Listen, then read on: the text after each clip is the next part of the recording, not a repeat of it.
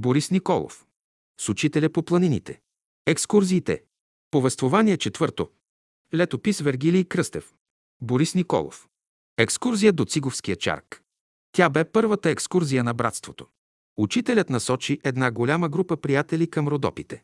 Около 40 души братя и сестри учителят ги заведе в Баташкия Карлак. Една местност, която се нарича Циговския чарк. Той е стручне за бичене на дъски, но прочут чарк от години. На тази дъскорезница работи там бащата, който е възрастен и неговия син. Нашите братя и сестри се разполагат близо до чарка, за да могат да използват някои неща, които им трябват, било инструменти, било храна и помещения, защото някои нямат палатки къде да пренощуват. Бащата не е разположен към братството и братята. Държи се враждебно, винаги сърдит, намръщен, ругае непрекъснато за щяло и нещяло. А пък синът е разположен много. Той гледа с каквото може да услужи на приятелите.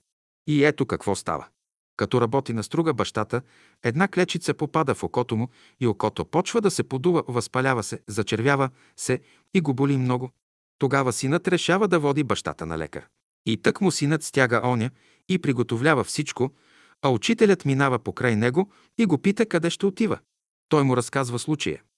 Тъй, и тъй клечица е попаднала в окото на баща му и трябва да го води на лекар чак в Пловдив. Учителят казва, няма защо да го водиш. Я го доведи тука. Синът довежда бащата, а окото му превързано. Учителят сваля превръзката, изважда една чиста кърпичка от джоба си, повдига клепача на окото и внимателно изважда клечицата навън. Учителят дава съвет какво да се сложи на окото, болката му преминава и окото му оздравява за два дни. Не станало нужда да слизат в града и да загубят сума дни. От тогава бащата се разполага към учителя и оказва всичкото си съдействие на приятелите, докато са там. Те са прекарали повече от 25 дни на Циговския чарк. Намерили са хубава вода и извор и са направили чудна чешма, която и до днес стои. Не съм ходил отдавна там.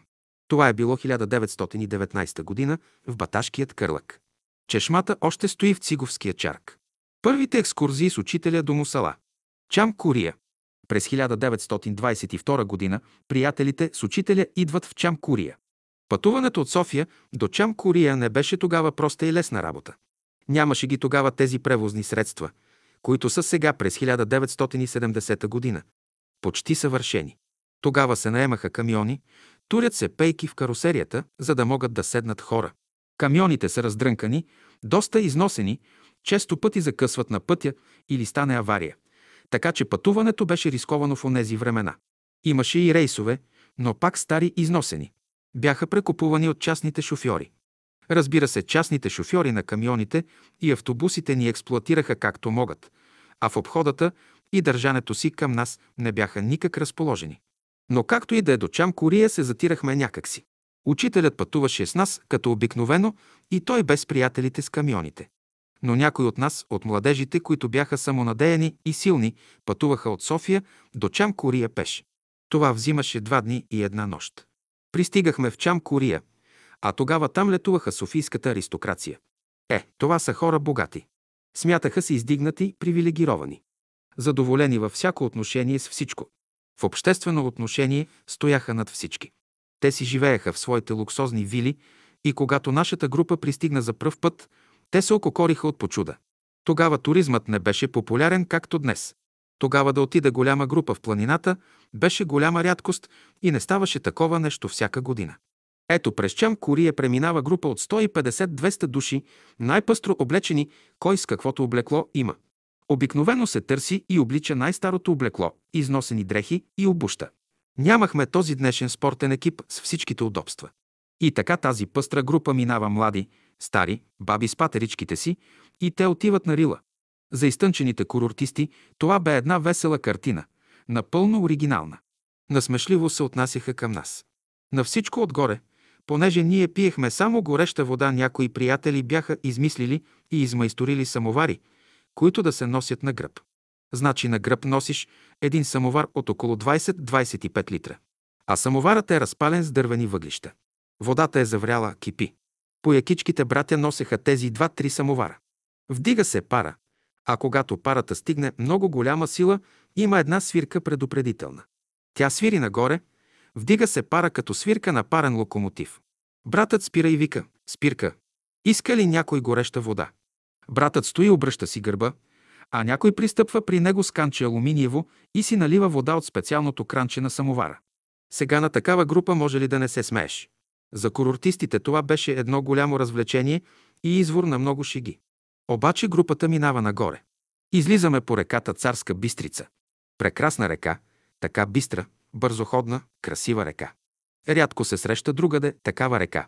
Пътеката върви край Царска Бистрица, излиза нагоре в горите и все нагоре, прави хубави завой. Изобщо една от най-красивите пътеки. За нас беше радостно преживяване. Като излезнете от горите нагоре, надигат се от двете страни високите скали и сечени отвесно. Красоти неземни. На един час от Чам Кория на пътеката има висока скала, висока колкото двоетажна къща. Тази скала е паднала някога от високите скали и се е спряла, но така удобно е стъпила, че няма да мръдне вече никога. Край тази скала обикновено сядахме за почивка. Чайниците врат, водата се раздава, гореща вода се пие от всички приятели. Тук палехме огньове. Учителят пие също едно, две-три чая. Прави се една по-продължителна почивка, защото тук е почти половината път до хижата при първото езеро. Тук се водят разговори. Учителят засяга някои въпроси и обръща вниманието ни на хубавите неща в планината. Можем да кажем, че той при нашето ходене в планините отвори очите ни за красотите на природата. От големия камък, като станем и тръгнем, на половин час се достига реката. Има едно мостче прехвърлено върху реката на Царска Бистрица.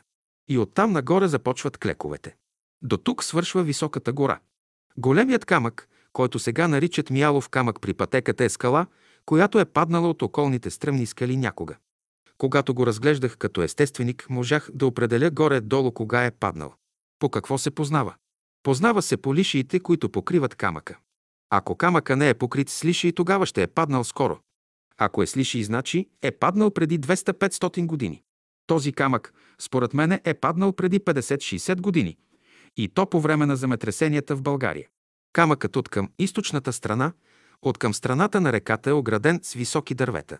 Ето тук има едно старинно огнище, което ние използвахме веднъж. Една зимна екскурзия до скалата над Царска Бистрица.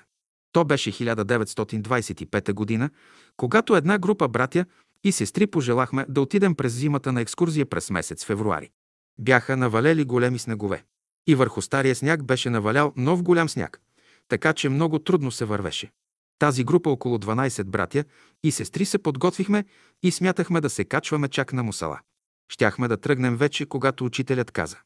И аз ще дойда с вас.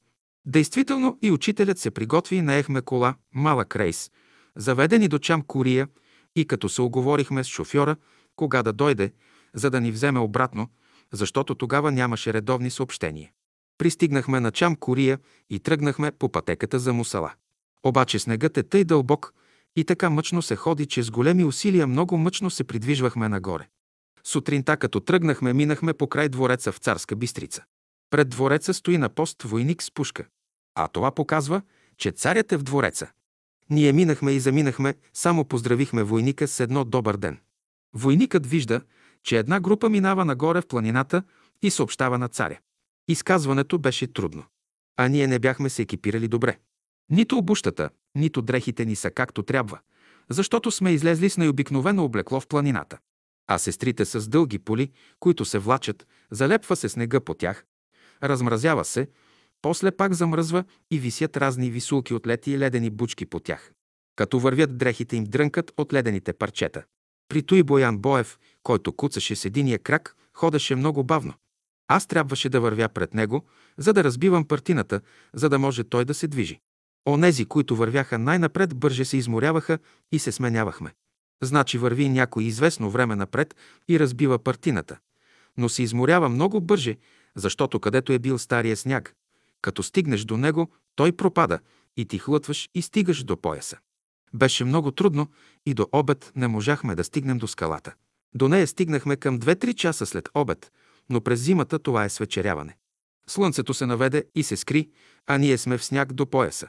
Опитахме се да вървим нагоре, но снегът по-дълбок ставаше. Тогава учителят каза до тук. Обърнахме се към него. Учителю, да се върнем до скалата и да направим лагер. То се вижда, че до тук ще бъдем и тук ще преспим. Върнахме се до скалата. Разринахме от към южния край снега, Разринахме го с крака, разтикахме го и направихме от снега нещо като ограда. Запалихме огън. Наоколо има сухи клекове, което много ни улесни. А аз винаги нося брадва. Без брадва не ходя в планината. Тя ни услужи много. Сечем сухи клони и запалихме огън. Натрупахме клони от клекове върху снега, за да можем да седнем и лежим. Направихме за учителя едно хубаво място, покрито от клекове, като гнездо. С каквито платна имахме, заградихме така наоколо да не духа, като се засили огъня, стана приятно. А времето беше тихо, ясно и студено. Студът се засилва след залязване на слънцето. Първата ни грижа бе да набавим главно сухи клекове. Сечем или къртим клека, носим и натрупваме дърва. Натрупахме много сухи дърва. Хем ни пазеха завет, хем ги използвахме за огъня. Огънят гори непрестанно. Всеки подклажда, а чайниците врат. Затоплихме се в тази зимна нощ така, като че ли бяхме в стая. Дойде доброто разположение, изпяха се песни, водеха се разговори. Прекарахме цялата нощ в най-добро разположение и при всички удобства. Никой не усети студ, а някои подремнаха. Групата не спа. След като бяхме направили отклонки хубаво гнездо на учителя, той седна върху него и така прекара цялата нощ. Сутринта станахме рано. Направихме молитвата си, засилихме огъня, завряха чайниците и тък му да закусваме гледаме отдолу по пътеката идват хора. Напред върви човек с калпак. Висок селски калпак. Зад него следват няколко човека и 7-8 коня един след друг. Като се приближиха към нас, гледаме цар Борис Трето Римско с неговите хора. А той беше с калпак. Дойде при нас. Като ни видя, смая се, че ние сме се разположили, огънят гори, чайниците врат и ние сме в най-добро разположение. Тога се разбра, че са му докладвали, като сме минали по край двореца и понеже не сме се върнали до вечерта, то той помислил, че сме закъсали снеговете. Тръгва със своя адютант и няколко човека и с 8 коня, за да ни спасяват. Но като видя как сме се разположили, той върна конете назад, а той остана с двама придружители. Размени някоя дума с учителя и повечето разговори бяха с нас, понеже сестрите непрекъснато го разпитваха. Като ни видя както сме се устроили, той се очуди много, защото бяхме закътани в заслон от плътнище. Говорихме с него, пихме чай и разговаряхме за разни неща. Ние имахме възможност да видим за първи път царя непосредствено до нас и да разговаряме като с обикновен човек. Царят бе до нас, а ние бяхме в присъствието на учителя. Учителят седеше спокойно, пиеше чай и се усмихваше. Размениха с царя по няколко обикновени думи на учтивост. Разговорите бяха повече между сестрите и царя, които го запитваха за най-обикновени неща, при което той се очудваше на въпросите им. Но им отговаряше. А това не бяха глупави въпроси. Всички сестри бяха студентки по онова време. Нямаше науки и прости хора между нас. Според мен това бе единствената среща на цар Борис Трето Римско с учителя. Повече те не се срещнаха на физическото поле. В това съм напълно сигурен и точен. А разговорът бе на общи теми за времето, за планината, за чая, за туризма и така нататък. След това царят и придружаващите го войници с конете тръгнаха нагоре към Мусала. Ние се сбогувахме. След това ние всички живи и здрави се смъкнахме долу на Чам Кория, днешно Боровец. А оттам се прибрахме до София, също с кола. Ние не можехме да отидем от рекичката нагоре, но те тръгнаха, защото имаха приспособление за ходене в снега. Казваха се ракети за ходене. Това са елипсовидни решетки, които се слагат на краката и с тях не се потъва в снега. Така те трима човека заминаха нагоре, а ние останахме при нашата скала. Прекарахме там още няколко часа и след обед слезнахме в Чамкория. Беше оговорено в този ден и час да ни чака колата. Тя дойде от София на време, качихме се и се върнахме в града. Това бе зимната екскурзия до камъка през 1925 година. Може би ще срещнете разни писания за срещи на царя с учителя. Това не е вярно. Той, царят, не можа да прескочи тази бариера. А това бе тежката карма на кобургите, за тях учителят нямаше добро мнение. Когато царят трябваше да замине за Берлин за среща с Хитлер, за да му бъде искано включване на България във войната на източния фронт за изпращане на български войски да се бият срещу Русия, то учителят бе казал Царицата не трябва да напуща кошера, когато кошера не се рои. А когато кошера се рои, царицата пак остава в кошера, а онези, които напущат кошера и създават нов рояк, то те си създават сами царица. Ето едно изказване, на което може да се умува столетия наред. като се сравнява с историческите събития по това време. Не послушаха съвета на учителя. Царят напусна кошера. Замина за Германия, върна се оттам и след няколко дни царят почина. На изгрева имаше пчелин с 20-30 кошера. Ние знаехме, че когато царицата напусне кошера си, то тя загива. Така стана и в този случай. На деня на смъртта му, учителят държа една беседа и спомена за цар Борис, че той в невидимия свят е тръгнал по пътят на любовта, че той там е простил на всички свои врагове и е тръгнал по един нов път. Така че ние научихме много неща в тази школа. Видяхме събития на човеци, царе, папи, патриарси и видяхме как велики империи се сгромолясваха. А това не е малко да се види в един човешки живот. Дори е много. Чак сега оценявам това. Много е. При този камък през следващите години винаги спирахме. Припомняхме си нашето преживяване край него. Пред камъка има хубава поляна, хубава млада гора и наблизо е потока. Винаги имаш вода под ръка. Този камък стана наше любимо място за почивка и отсядахме винаги до него. Тук се водеха хубави, интересни разговори с учителя, които са записани и ще бъдат предадени в общите разговори за Рила. Оттам нагоре понякога отивахме до големите скали на разходка, които се извисяваха и представляваха чудна гледка. По пътеките нагоре към Мусала. В Чамкория имахме приятели, които имаха вили. Учителят и няколко човека, близки на стопанина, на вилата, можеха да пренощуват в някой от вилите и на другия ден се тръгваше. А останалите приятели се разполагаха наоколо, кой където намери, или се подслонявахме в обществената трапезария на горското училище. Горското училище беше построено за горските работници. Беше обширна постройка с големи навеси, където можеха да се побират много хора. Имаше столова, в която можехме да се разположим през лятото, когато нямаше ученици. Така прекарвахме до вечерта там. А понякога, когато поиска учителят, прекарвахме и по няколко дни. Там има държани няколко беседи, които са отпечатани. Понякога там дочаквахме основната група, която трябваше да дойде. Събирахме се всички и наедно в колона поемахме нагоре. От скалата нагоре има разклонение. Едната пътека е за хижа Ястребец, а другата е за река Царска Бистрица, където имаше прекрасно изворче. От реката също можеше да се пие вода, защото бе чиста, но учителят предпочиташе винаги изворна вода. Като вървим и като се мине мостчето при рекичката има полянки. На тези полянки обикновено разпалвахме огън. Учителят не разрешаваше да се бърза. Прекрасна река, да гледаш и да се не наситиш да я гледаш.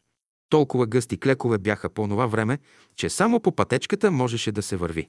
Прекарвахме 2-3 часа на поляната, защото голяма почивка даваше учителят и след това потегляхме нагоре. Това мостче днес е отбелязано в картата като Велчово мостче. До него огнището беше направено от нас, обградено от камъни, за да не се запалят клековете от въглените. Изобщо бяхме много предпазливи с огньовете. Край мостчето сме пренощували на полянката до него няколко пъти с учителя, и то обикновено на връщане от мусала. Още стоят камъните, които ограждаха на времето огнището. Какви цветя прекрасни има тук! Това е една чудна поляна непосредствено след мостчето. На тази полянка сме пребивавали няколко пъти. Обикновено при завръщане от мусала ставахме рано, слизахме на Чамкория, за да хванем рейсовете сутринта. Учителят нарочно разделяше пътя при слизането от мусала на две, за да преспим и по-добре да понесем разликите в височините при слизането, защото и атмосферното налягане е различно. Като тръгнем нагоре от мостчето, гледката става по-хубава, по-надалече се откриват хоризонти. След един час път достигаме една висока поляна. Вдясно тече рекичката. На тази полянка бивало е случай да пренощува цялата група на открито с учителя. Нямаше още тогава хижа на мусала. След като излезем след клековете, излизахме на високата поляна. Това е преди да излезем на първото езеро. Ако имаше време, отивахме на хижата при първото езеро. Около него имаше тогава само гъсти клекове. Първото езеро. Точно където сега е каменната хижа, там беше на времето нашият лагер. И то по-точно пред хижата на двора. От лявата страна на езерото имахме няколко лагера. Бяхме големи групи. Пред всеки лагер беше запален огън, който се поддържаше непрекъснато. Братята носеха дърва, поддържаха огньовете, а сестрите се грижеха да има винаги гореща вода и чай. Спяхме на поляната. Всеки си носеше някоя дрежка или завивчица одеяло, или пълто и като се прислони, тори си един голям камък под главата и така прекарвахме нощта. Нощите бяха студени. При това времето много често биваше лошо. Паднат мъгли, а от небето рами. Дъждец един ситен, но тъй напоителен, че не ти остави сухо място по тебе. А ние тогава нямахме хубави екипи. Само някой бризент останал от войната и това бе голяма привилегия. Така при най-скромна обстановка ние изкарвахме по 6-7 дни край езерата. На местото на тази хижа през 1928 година е бил нашият лагер. Вода взимахме от езерото. Спяхме на открито. По-старите приятели вземаха малката дървена хижа, но тя се пълнаше отдолу и отгоре с хора. Учителят не влизаше в хижата, а спеше с нас на открито край огньовете. Навън имаше две-три групи разположени около две-три запалени огньове. А в малката хижа се бяха подслонили стари възрастни приятели. Тя вършеше много хубава работа в онези години. През 1928 върху 29 г беше направена голямата каменна хижа и тогава учителя отсядаше в нея. Тя беше с удобства, имаше стаи, дори и храна. Обикновено си носихме хранителни продукти в раницата. Наемахме в хижата една голяма стая, в която се разполагаше учителят и няколко братя, които го обслужваха, а другите се разполагаха навън по поляните. Цяла нощ поддържахме огньове. По онези времена ние изгорихме клековете. Когато започнаха да строят голямата хижа, работниците изгориха останалите клекове и сега са голи поляните около езерата. На единия бряг, около югозападния бряг, има едно малко езеро. Някои групи отсядаха на малкото езерце, което е на северозапад, а други отсядаха на югозападния бряг. Обикнахме езерата и предприехме екскурзии на източната страна, там където е връх Сфинкса и петото езеро до него. До Сфинкса с учителя сме си изкачвали много пъти. Той обичаше да се изчаква там на хребета, където гледката е обширна и се виждат езерата 5 и 6 езеро. При Сфинкса прекарвахме с учителя в приятни разговори и при вечер се връщахме към хижата. Изкачване на връх Мусала. Когато отивахме на екскурзия към връх Мусала, никога не изпускахме изгревите на слънцето. За тази цел ставахме рано през нощта в 2 часа, приготвяха се всички и към 3 часа тръгвахме към върха. Пътечката е ясна, не можем да се загубим. Всички носят малки електрически фенерчета и осветяват пътя, а някои носят големи газени фенери. По пътечката нагоре тръгва една верига от светлинки. Тъмна, непрогледна нощ. Лека по лека веригата се движи, минаваме от езеро до езеро и като се дойде до голямото, дълбокото езеро, обикновено се даваше една почивка край него. Отседнем, направим една голяма почивка преди да атакуваме самият връх. От тук групата тръгва нагоре. Напред светлинките, а след тях фенерите. Вървим и вървим. Започва да се зазорява. Небето се просветлява на изток. Зората багри сменят цветовете. Достигаме до най-високото езерце, което учителят нарече Окото. Кръгло, красиво езерце под самият връх. На възлизане се спирахме при рекичката, която изтича от езерото, там където пресича пътечката, по която вървим. На отиване си миехме лицето, ръцете при рекичката на окото, при пътеката. Учителят правеше същото. Тръгвахме по пътеката, по край заслона. Тогава нямаше заслон. Често имаше останали преспи от зимата, които пресичаха пътеката, по която беше опасно да се върви. Беше хлъзгаво и с големи предпазвания пресичахме преспата. Някои от братята изсичаха снега и правеха стъпала стъпки, за да вървим по-спокойно по преспата. Обикновено от окото нагоре се развиделяваше напълно и ние пристигахме на върха Мусала няколко минути преди изгрева на слънцето, а понякога и половин час. На изток Руменее минават пламъците на зората, един след други. Става все по-светло и по-светло. Изгасват всички звезди и ние очакваме изгрева на слънцето на самия връх. Не там, където е сега хижата, но на източната му стена, където се подхваща хребета, наречен Трионите. Там обикновено се преобличахме, понеже бяхме изпотени. На учителят се правеше една ограда от платна и от палта, той си сменяше ризата, преобличаше се. Тогава всички заставахме на върха в една огъната верига, чакаше се слънцето да изгрее. Тези мигове бяха най-хубавите мигове на земята. Всеки размишлява или се моли и очаква първият лъч на изгряващото слънце. Интересно е това, че и да беше долу лошо време, дали вали, дали рами, то като излезем тук бе вече ясно. Върхът бе над облаците. Оттам ние посрещаме изгрева, направим нашата молитва, след той слънцето се поиздигне, ние си починем малко на върха и слизаме след той на окото. Ако времето е ясно, слънцето грее и е топло при окото, обикновено отсядаме. Учителят обичаше това място. Край окото има малки полянки, на които удобно се отсяда. Тогава ние, младите братя, вземахме грижата да се набавят дърва от клековете, донасихме ги и наклаждахме един малък огнец, турехме чайниците и прекарвахме край окото целия ден. При вечер така към 15-16 часа се отправяме към хижата. При окото учителят е държал доста беседи, разговори, които са записани и някои са издадени, а някои предстои да бъдат издадени за напред. Той отсядаше от към страната, където минаваше пътечката. Под пътечката, под окото, оттам са полянките, удобни за почивка. И оттам има една много хубава гледка на циркуса и гледка на север с небивали височини. Тук прекарвахме целия ден. Но разположението бе толкова хубаво на това място, че човек добива вдъхновение и целият ден, като че ли е хранен с най-хубавата храна. Окото ще остане паметно. Учителят тук си налее вода от окото в термоса и препоръчваше на всички да си налеем вода от тук. Ние сваляхме вода в съдове долу край огньовете, сварявахме я, понеже студена вода ние при екскурзии не употребяваме. Малкият стрък. Понякога се случваше времето да е твърде лошо. А през 1925 г. бе най-кишава. И 3-4-5 дни все вали дъжд и ни мокри. При една такава екскурзия, когато бяхме много мокри и когато бяхме много изморени, защото когато е студено, не може да се спи, слизаме от мусала и всички сме измъчени от напрежението. Седмица вали дъжд. При върховете е мъгли и само върхът мусала стърчи над мъглите. Обикновено в такива случаи ние се качвахме на върха. Един ден слизаме при езерото, гдето е хижата днес.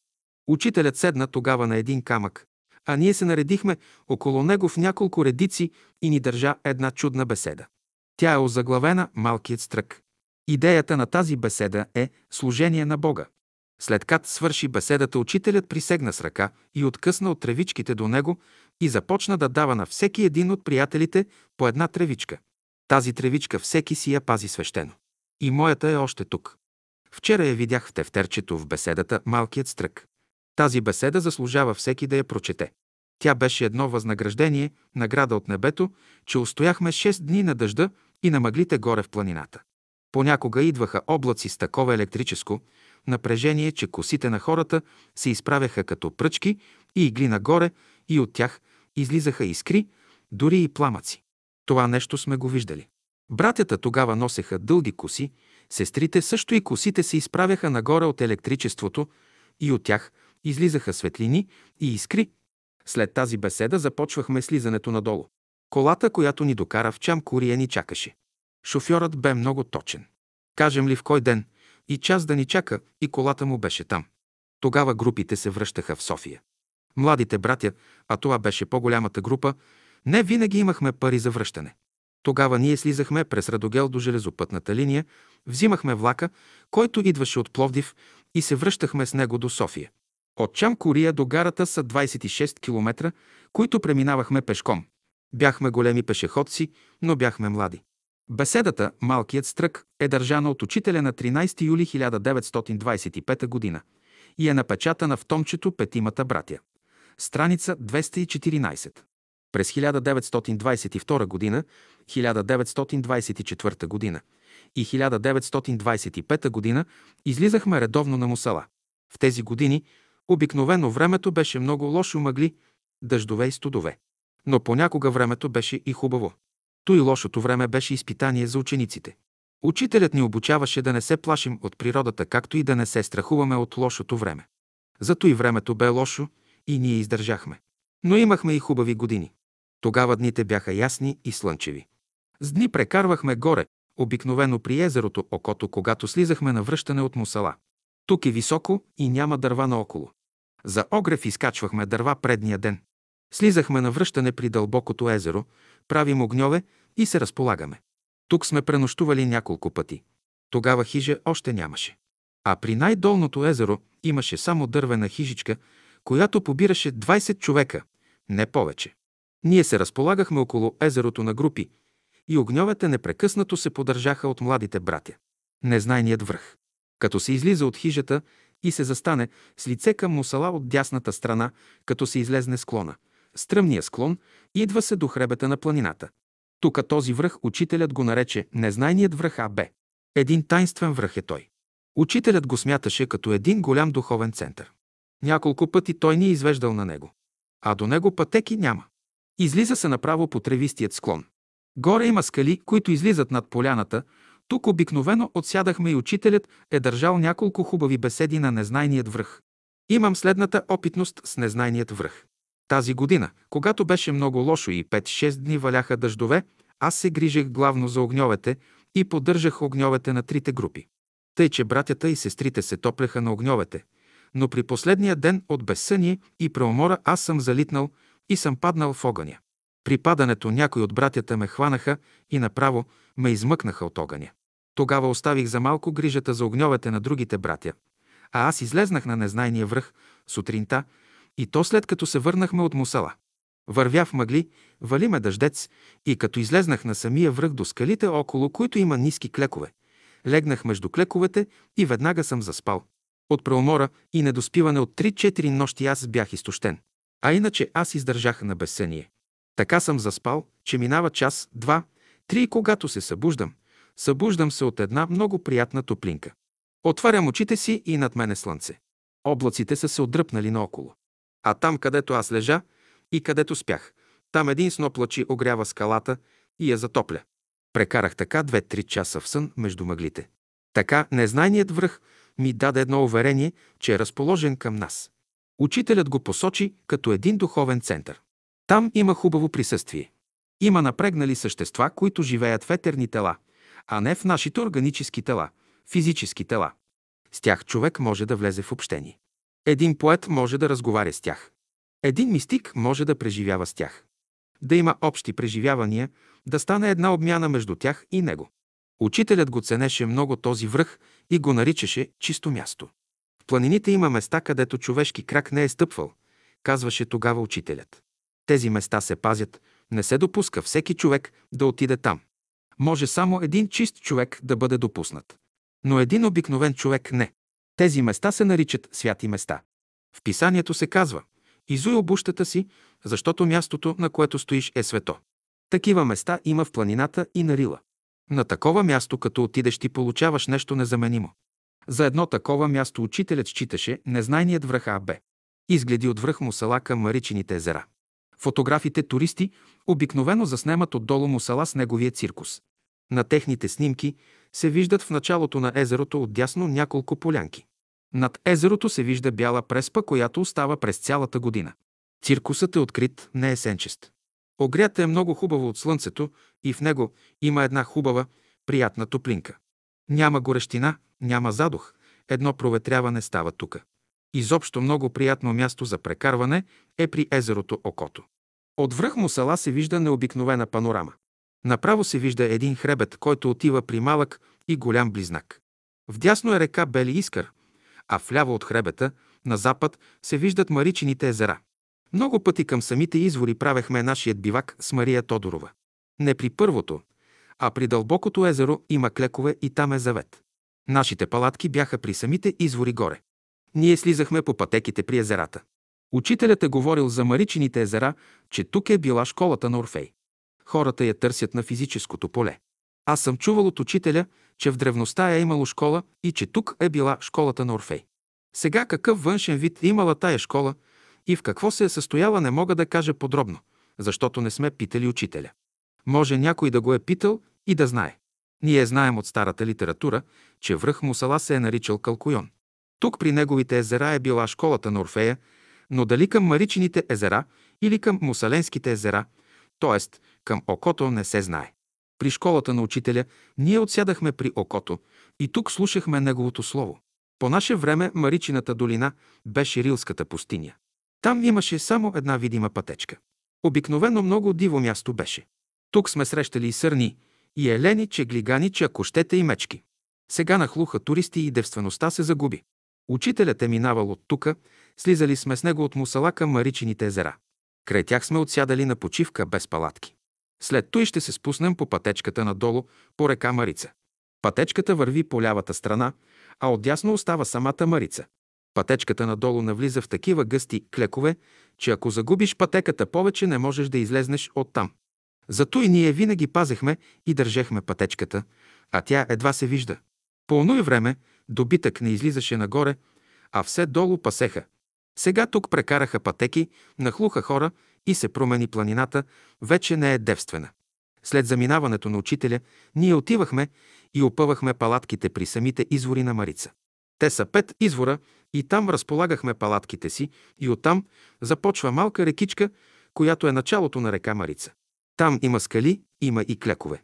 Тук съм идвал за дърва. Като излезем първата стръмнина от езерото на река Марица, ще дойдем до един прак, където се заравнява долината и се открива широка поляна. Тук има едно малко езерце. Над стома от него са самите извори на река Марица. До тези извори малко вдясно има скали, има и клекове, където обикновено опъвахме нашите палатки. От клековете взимахме дърва за огън. Наоколо е завет и слънцето изгрява по-рано. Чудесни изгледи, чудесни изгреви на слънцето и чудесни години бяха тогава. Формули дадени от учителя на Мусала 1926 година. Всички застанахме на един метър разстояние един от друг. Последователно се обръщахме по четирите посоки на света и произнасяхме следните формули. Обърнати на юг, да се възцари добродетел, и да се разпръснат всички лоши мисли в света. На изток, да се възцари Божията правда в света и да изчезне всяка неправда от живота ни. На север, да се възцари Божията истина във всички прояви на живота ни и да изчезне всяко робство от душата ни. На запад, да се възцари Божията мъдрост в живота ни и да изчезне злото от нашия път. На изток, да царува Господ и да се слави Господ във всичката своя любов, мъдрост и истина. Да царува Господ в своята любов, мъдрост и истина и да свършим всичко за славата Божия на земята. Амин. Седемте езера и Мусала. Започнаха да отиват повече туристи от Чамкория към Мусала и стана шумно на Мусала. Тогава един от братята Симеон Симеонов даде идеята да отидем към седемте рилски езера. Първата година тръгнахме от София и с влака пристигахме в Дупница. Оттам вземахме камион или кола до Сапарева баня и оттам поемахме пешком до хижа с какавица и от нея до второто езеро. За пръв път излязохме през 1929 година. Групата беше около 50-60 човека. Опънахме платна и палатки. При второто езеро имаше толкова гъсти клекове, че не можеше да се мине. Между клековете имаше малки полянки и ние между тях опъвахме палатките си и прекарвахме там. Първата година прекарахме 20 дни. Сутрин излизахме да посрещаме слънцето от към дясната страна на второто езеро на един невисок връх. Зад него е третото езеро. На този връх имаше скали, имаше хубави поляни, излизахме там и посрещахме слънцето. Там правехме своите молитви и своите гимнастики. Учителят държеше обикновено кратка беседа или водехме разговори с него. Стенографите бяха до него неотклонно. На Мусала учителят отиваше почти всяка година. Като се върнем от седемте езера от летуване в края на месец август в София, то учителят отново през месец септември излизаше на Мусала за няколко дни. Взимаше се малка група, защото за голямата група трябваше голяма организация и много багаж. А ние отивахме 5-6 братя с него. Той предпочита ние братя, за да бъде групата по-подвижна и да не се носи излишен товар. Братята носеха на гърбът си всичко, а сестрите не можеха да носят тежки раници. Излизахме горе, отсядахме на голямата хижа Мусала и, както ни обичая, излизахме сутрин за изгрев слънце на Мусала. Имахме тук хубави дни. Тези дни за изпитания, лошите дни, с които трябваше да се кали волята ни и които бяха предназначени за обучение, отдавна бяха преминали с нашата младост. А сега, когато отивахме с учителя, обикновено имахме хубаво време слънце, тихо, топло и така прекарвахме на върха. Ако времето е благоприятно, имахме тихи, слънчеви дни, пазачът на върха на наблюдателницата беше много разположен към учителя. Той го приемаше като свой близък. Поставяше наблюдателницата на наше разположеше и там закусвахме сутрин и след това слизахме на окото. Горе не преспивахме. Учителят предпочиташе да седне при езерото Окото. Това бе любимото му място. Като слезна учителят при езерцето, като се спре, като погледне наоколо към мусала и към самото око. Тогава сложи палтенцето и седне на полянката. Ние се спираме и започваме да се приготовляваме за престой. Престоявахме 3-4 часа след обед и се връщахме в хижата. Един интересен случай мога да разкажа. Това беше през 1942 година. До тогава всяка година излизахме с учителя. Това си беше негово правило. Тази година учителят беше много изморен и много изтощен и се движеше много трудно. Дойдохме на хижата, наехме една стая, разположихме се в нея. Бяхме 5-6 братя, а долу в чекалнята имаше две-три туристи, които бяха пуснали едно радио, прикачено за акумулатор. Предаваха по радиото тържества в Германия по случай победите на Хитлер. Ама такива тържества, помпозни, с възклицание на хиляди хора, с хайл. Съобщават кои влизат, кои стават, кои сядат от величие по величие. Пропагандни тържества пред целия свят. Значи победа след победа. Умориха се немците от победите. Учителят седи горе, не слиза долу да слуша радио, а брат Боян Боев слуша радиото. Знаеше немски, беше следвал там. Идва при учителя горе в стаята и му докладва какви тържества се предават по радиото, какво говорят Хитлер и Гьобелс за немското могъщество и сила и за непобедимите им армии. Учителят седи намръщен, слуша какво говори брат Боян и като свърши да говори, учителят вдигна глава и се изказа само с едно изречение – гордостта предшествува падението. Брат Боян остана смаян. След толкова победи и след толкова тържества учителят каза само това изречение. И от тогава на немците тръгна назад. Ние знаем и сме свидетели как завърши всичко това. Падение и разгром на Германия през 1945 година. Ето и закона гордостта предшества на погибелта. Падението и високоумството предшества на падението притчи Соломонови, ГЛ 16-18. Имахме и опасни моменти. Един път един брат се подхлъзна по пряспата, която никога не се стопяваше и която се намираше над окото. Бяха изкопали стъпала в преспата.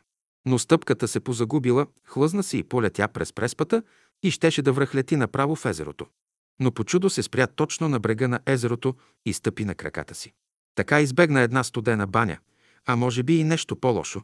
Ние го наблюдавахме изтръпнали, а учителят следеше внимателно как се пързаляше стремглаво надолу и чак когато стъпи на краката си долу, каза само една дума – хубаво.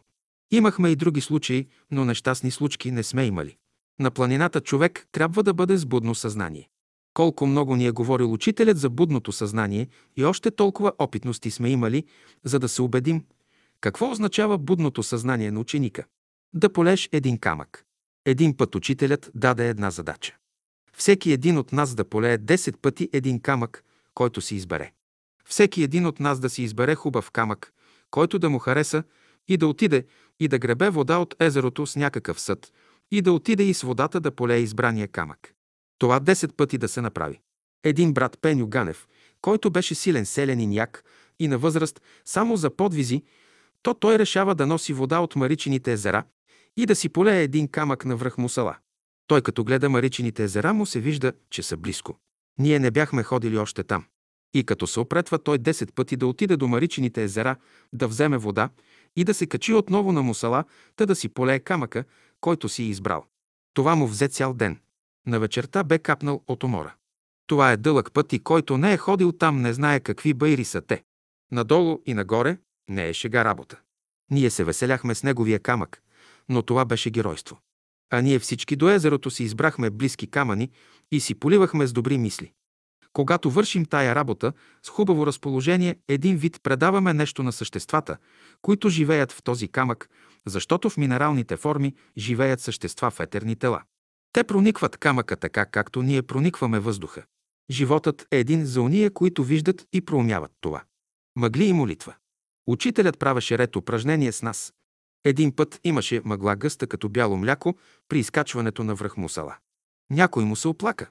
А той каза, ако ви е силна молитвата и небето ви я приеме, ще се оправи времето. Спряхме се, казахме си молитвата с голямо усърдие и изведнъж мъглатът се разтла надолу и се показа слънцето. Това беше голямо преживяване за нас. При едно лошо време, когато имаше само мъгли и рамеше дъжд, ние също правехме молитви, за да се оправи времето. Молитвата ни бе послушена. А мъглите ще се отнесат, ще се разнищят и слънцето ще огрее. Имали сме такива опитности не един път. Тръгнем на път, а времето от лошо по-лошо. Вървим и търпим и понасяме лошото време. Но понякога се помолим за хубаво време и тогава невидимия свят е бил винаги отзивчив към нашите молитви.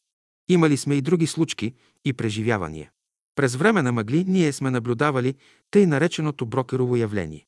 Когато имаш мъгли от едната страна, а от другата страна слънцето грее, изгрее почти хоризонтално, тогава нашите сенки се проектират като на екран в мъглите. и всяка човешка сянка е обкръжена като ореол с пълния спектър на Слънцето. Имали сме случаи да наблюдаваме брокеровото явление при слизане от връх Мусала. Сутринта сме на връх Мусала и слизаме към окото. Слънцето е на изток, почти хоризонтално грее. Зад нас са мъглите, които се оттеглят и върху тях се проектират нашите сенки. Така сме виждали и наблюдавали брокеровото явление в разстояние на минути дори до половин час. Братската екскурзия и сестрата. През тази екскурзия на есента на 1942 година. Учителят беше доста измъчен и стормозен от войната, тревогите и бомбардировките. Виждаше се, че сърцето го безпокои. Аз виждах това, защото вървях до него и носех освен моята раница, но и неговата на гърбът си. Сестрите в София бяха му напълнили раницата с каквото трябва. Там имаше термос, дрехи за преобличане, храна и други неща за по път. Аз вървях редом с него. Учителят често пъти се спираше. И като се спре, задъхва се. Даже се залюлява малко. Беше много строг и беше много сериозен. С една дума учителят се затрудняваше при ходене.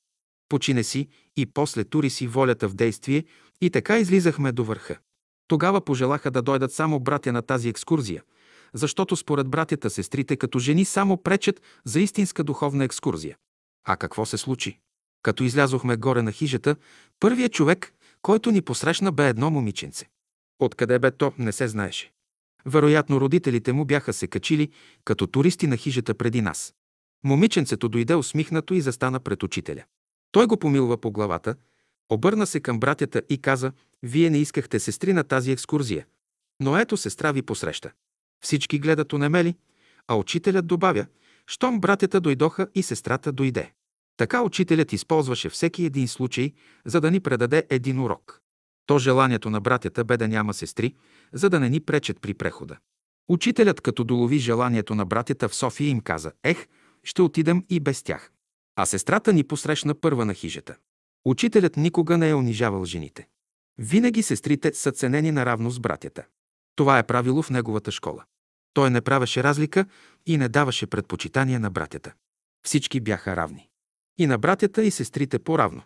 И в беседите, упражненията и екскурзиите. Братята и сестрите ги приемаше и третираше наравно. Зато и веднъж каза, тъй както аз водя школата, никой не я е водил до сега, проблемите, които възникваха между братята и сестрите, учителят ги е разглеждал в разговорите и беседите.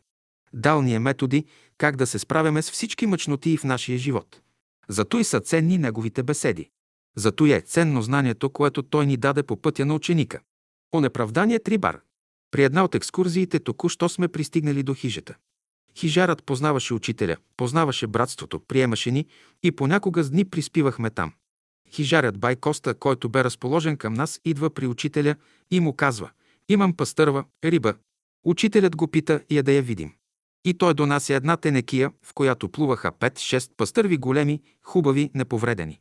Как е вадил въдичката от устата им да не се повредят, това не зная. Но са живи и читави. Колко пари искаш заради тях? Той пресмята на глас и казва една доста голяма сума. Учителят казва на един брат, плати му рибата. Братът вади пари, плаща на хижаря.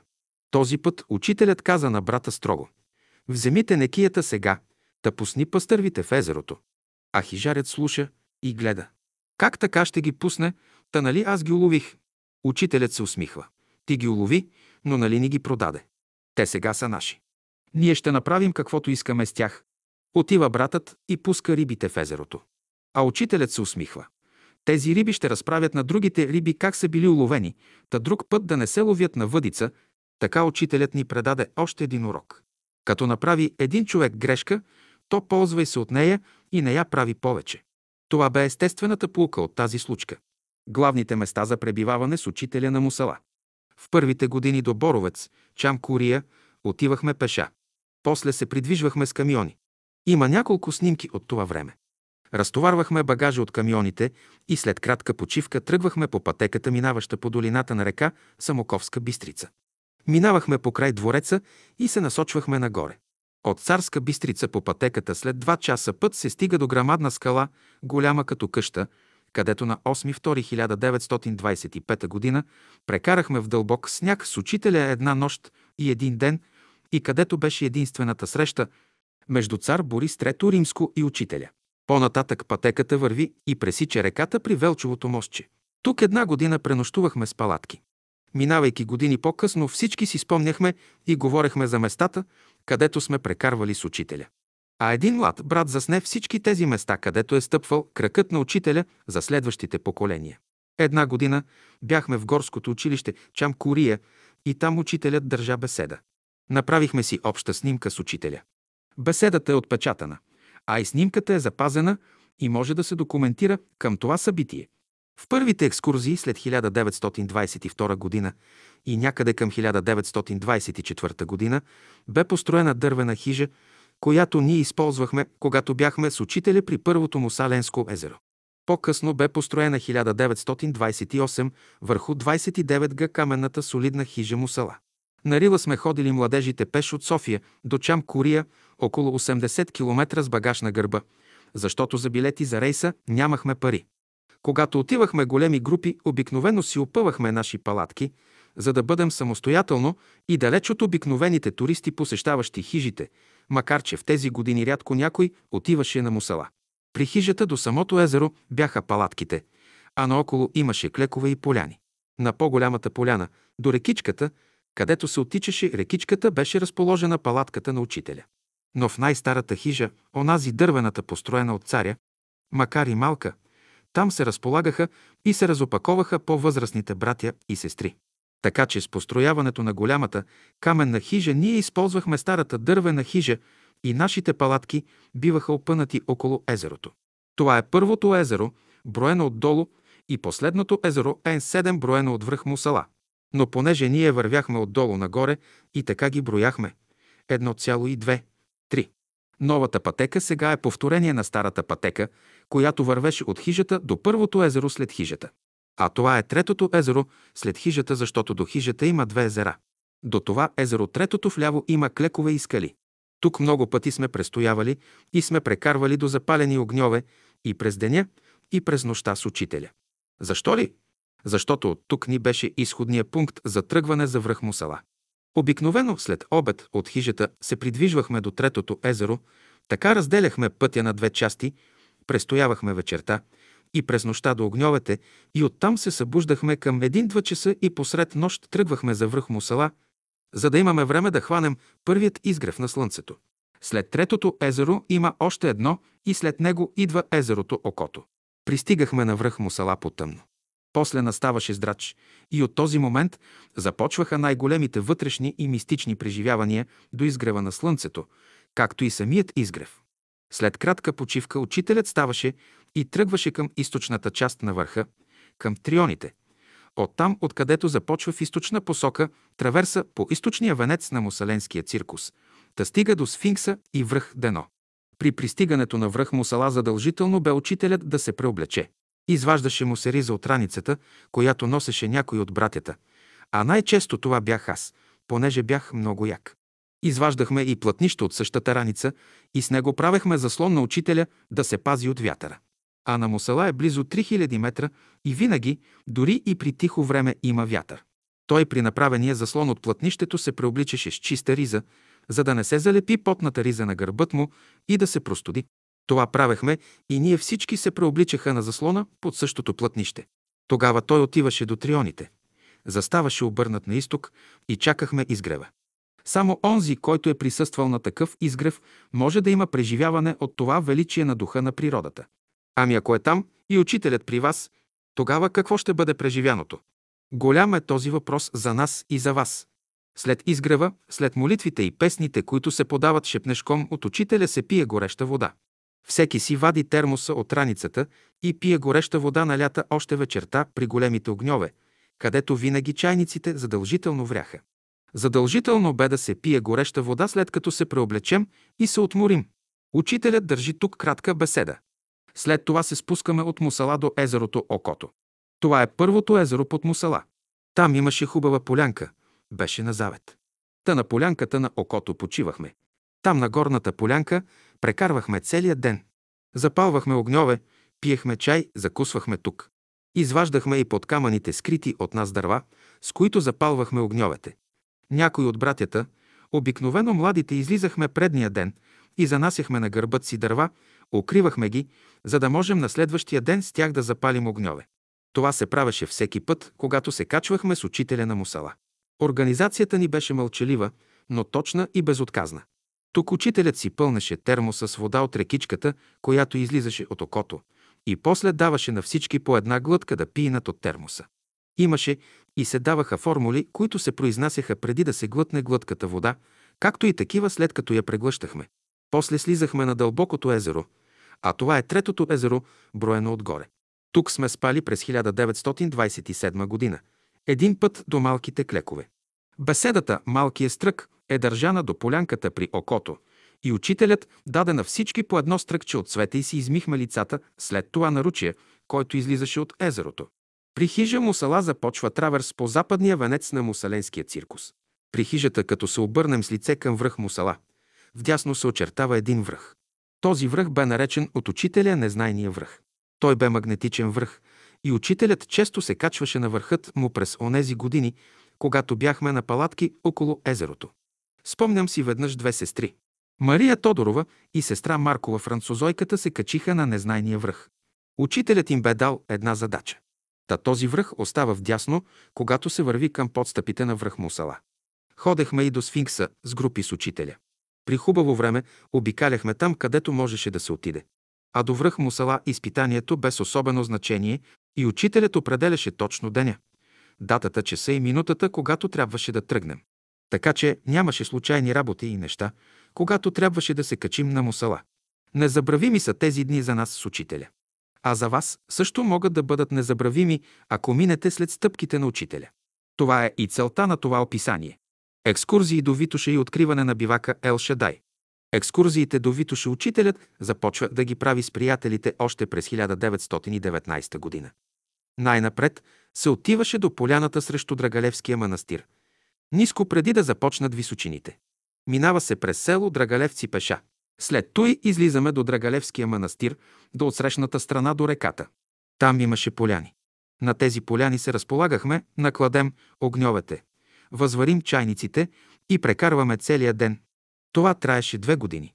След той учителят предприе едно изчакване оттам по стръмният прак, който води до поляните над манастира. Не към манастира, а към отсрещните поляни. Тези поляни, където сега е Бай Кръстю. Хубави поляни, обширни с извори в тях, което беше много благоприятно за нас. А наоколо дърва. В гората имаше клекове и сухи дърва. Така имахме дърва за огън и вода за чайниците, което бе най-важното. Тези поляни са слънчеви, открити, има тераси, равно е. Оттам се вижда Балкана, вижда се Рила, оттам се вижда пространството на Софийското поле. Изобщо хубаво място, добре проветрявано, добре осветявано, добре огрявано, хубав въздух и хубаво осветено. Там прекарахме две години на тези поляни, като се има предвид, че излизахме всяка седмица на Витуша. Учителят беше завел ред. Един път в неделята се отива в планината. Обикновено ние тръгвахме от София пешком, тогава нямаше превоз. Минавахме през село Драгалевци, по водениците нагоре, по реката до нашия втори бивак. Този стръмен баир от първия бивак до горе, до поляните го нарекоха приятелите Бари душа. Много стръмен и уморителен път. Обаче въпреки той ние излизахме по него. Виждаме как педагогично учителят постъпи. Първо ни заведе до ниското, до равното, а не ни тури на стръмнините. А като свикнахме, тогава започна да ни извежда по Баира вади душа до горните поляни. Така там прекарахме две години, като излизахме лятото и зимно време. На поляните се разполагахме. Тук имаше няколко извора, на които ние направихме каптажи, от водите им завирахме чай. Туризмът тогава не беше популярен. Ние сме първите пионери в тази област. Хората ни се смееха. Селените ни се подиграваха, също и гражданите. Гледаха на нас като на хора, които не са много наред и на себе си. Ходехме в онзи ден, който учителят определяше. Които са на работа не идваха, а онези, които са свободни. На този лагер сме прекарвали много хубави дни. Хубавият братски живот там се разгърна във всичката си пълнота. На тези поляни излезнахме една зима. Снегът беше дълбок до колене. Бе паднал нов сняг. И мъгла, бяла зимна мъгла, че като си проточиш ръката, не можеш да видиш върха на пръстите си. Все пак излезнахме на поляните, накладохме огън, възварихме чайниците си. По едно време учителят взе трима млади, силни хора. И аз бях между тях. и тръгна през снеговете. Той върви напред, разбива партината, а ние след него. Мина по хоризонтала, нито се качваше, нито слизаше. Отида на юг и на изток в мъглата. Вървим, вървим, но нито слизаме, нито се качваме. Държим един хоризонтал. Дойдохме до една долинка, преминахме я. Имаше поток, чуваше се вода. Навлезохме в една млада гора, виждаме, че през гората върви път. Дървета там нямаше. Вървим. По пътя някъде към 5 минути. Изведнъж мъглата, като отсечена с нож, остана зад нас. А пред нас слънце и една хубава поляна, наведена малко на юг. А на източния край на поляната оригинални, хубави скали, всички останахме като изненадани от тази хубава картина. А мъглата е зад нас. Половината сме в мъглата, половината сме на слънце. Учителят се загледа много дълго в поляната. Подпря бастуна в земята и след това каза тези думи. Ето едно хубаво място. После ние се върнахме в лагера по нашите стъпки. Но вече от тогава, когато дойде пролета, ние започнахме да ходим на тази поляна, която открихме с учителя в онази гъста мъгла. Тази поляна в последствие учителят нарече Ел Шадай. Като дойдохме на Ел Шадай, по-удобно бе за излизане през село Симеоново, отколкото през село Драгалевци. И започнахме да излизаме през село Симеоново. Имаше малки пътечки през гората, не бяха удобни и едва се виждаха. Добитъкът ги прекарваше. Но ние бяхме благодарни на тях и излизахме доста добре и удобно. Направихме бивак и от тогава Ел Шадай стана наше любимо място. Там излизахме с учителя почти всяка седмица, може и делничен ден, може неделен ден, така както прецени учителят. Това е една голяма поляна. В долния край открихме извор, направихме чешма и тази чешма и до сега служи на всички. Имаше една скала, на която учителя си облягаше гърба. Учителят отиваше на бивака с голямо разположение. Там си почиваше. Та той държеше пет беседи в седмицата. Като си отпочине, съберем се около него, пеем песни и така прекарвахме в общ братски живот. Обедът беше общ. Наредим се на поляната в един общ кръг. Учителят до камъка се облегне и трапезата се слага. Като студенти бяхме бедни хора. Ядехме обикновено сух хляб и прас. Приятелите, като ни погледнат, всеки започва да носи де сирене, де масло, който каквото носи, и така нашата трапеза ставаше по-богата, отколкото на другите. След той учителят на тази поляна даде редица упражнения. Брат Пеню Ганев като фотограф е заснел много от тези упражнения. А понякога отпочивахме след обед и приспивахме вечерта там. Това не бяха големи групи, но приспивахме там около огъня на поляната около 20-30 човека. Веднъж учителят даде едно упражнение да се наредим всички в триъгълници, в равностранни триъгълници. Напред на върха един човек, а отзад двама души. Наредят се триъгълниците и тръгнем право нагоре. Никой няма право да се отклонява.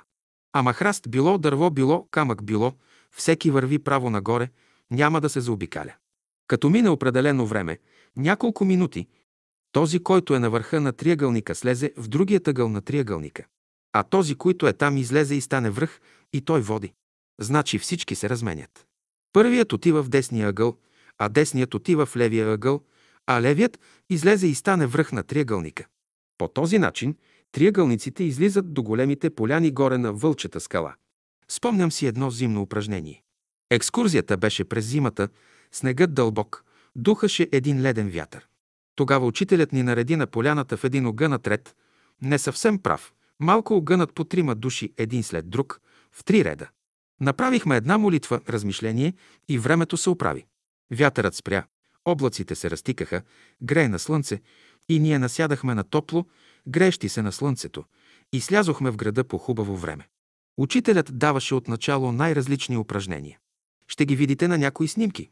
После те се оформиха в простички шест упражнения, които ние ги правим сутрин и то когато правехме паневритмията. Даваше и други упражнения, които той импровизираше в момента. Той ги показваше и ние след него правехме същите упражнения. Тъй, че на този бивак сме прекарвали хубав братски живот с учителя. Екскурзия до Черни връх. Първото излизане на учителя до Черни връх е с една група приятели още през 1919 година. Има снимка, на която се вижда учителят по неговите млади години, а до него са няколко приятели. Тази снимка има специална история. По-късно учителят изведе братството до Черни връх. Тогава нямаше никаква хижа, никаква наблюдателница нито на Алеко, нито на Черни връх. Това бе в ранните години. После се построиха хижите. Така минаваха годините. Животът ни в планината винаги продължаваше. Той не е прекъсвал никога. Нито през войната, нито през мирно време.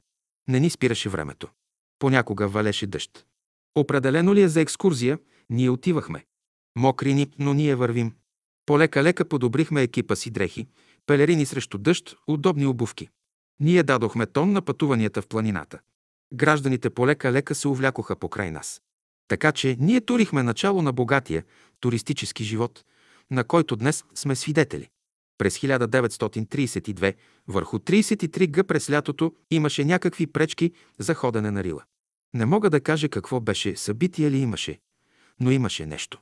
Тогава учителят предпочете да отидем на Витоша, в местността Яворови пресой. Това е към Бистришката част. Там има чудесни поляни, има големи витушки гори, запазени вековни гори. И там, на тези поляни се разположиха приятелите и прекарвахме летата на 1932 и 1933 година. Опънаха палатките, направиха лагер и прекарваха чудни вечери покрай огньовете. Учителят държа ред беседи там. По идея на учителя там се направи една чешма. Още сега седи тази чешмичка, направена на Яворови пресой. Вие пили ли сте от тази вода? Знаете ли къде е този лагер? Минете, разгледайте и пийте от хубавата вода. След той оттам учителят ни извеждаше към големия резен. На една голяма поляна потрезена и на тази поляна сме правили ред упражнения, почивали сме и сме слушали беседи на учителя. Излизането на Черни връх се правеше един път в годината. През 1941 година. Учителят пожела да отидем на Черни връх и понеже наблюдателя беше разположен към братството, минаваше за наш приятел. Но беше скришен, не смееше явно да го изявява пред другите, защото тогава гонеха учителя и това можеше да му навреди на службата. Но приемаше много добре учителя.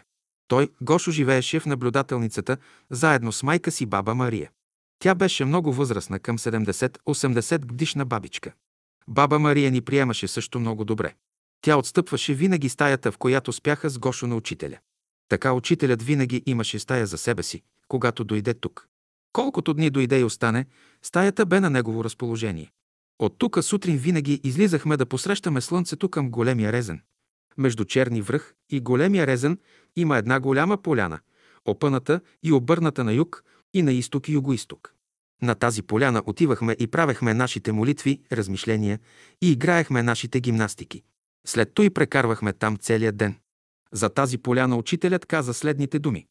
На Витоша няма по-хубаво място от това. Наистина влиянията там са много хубави.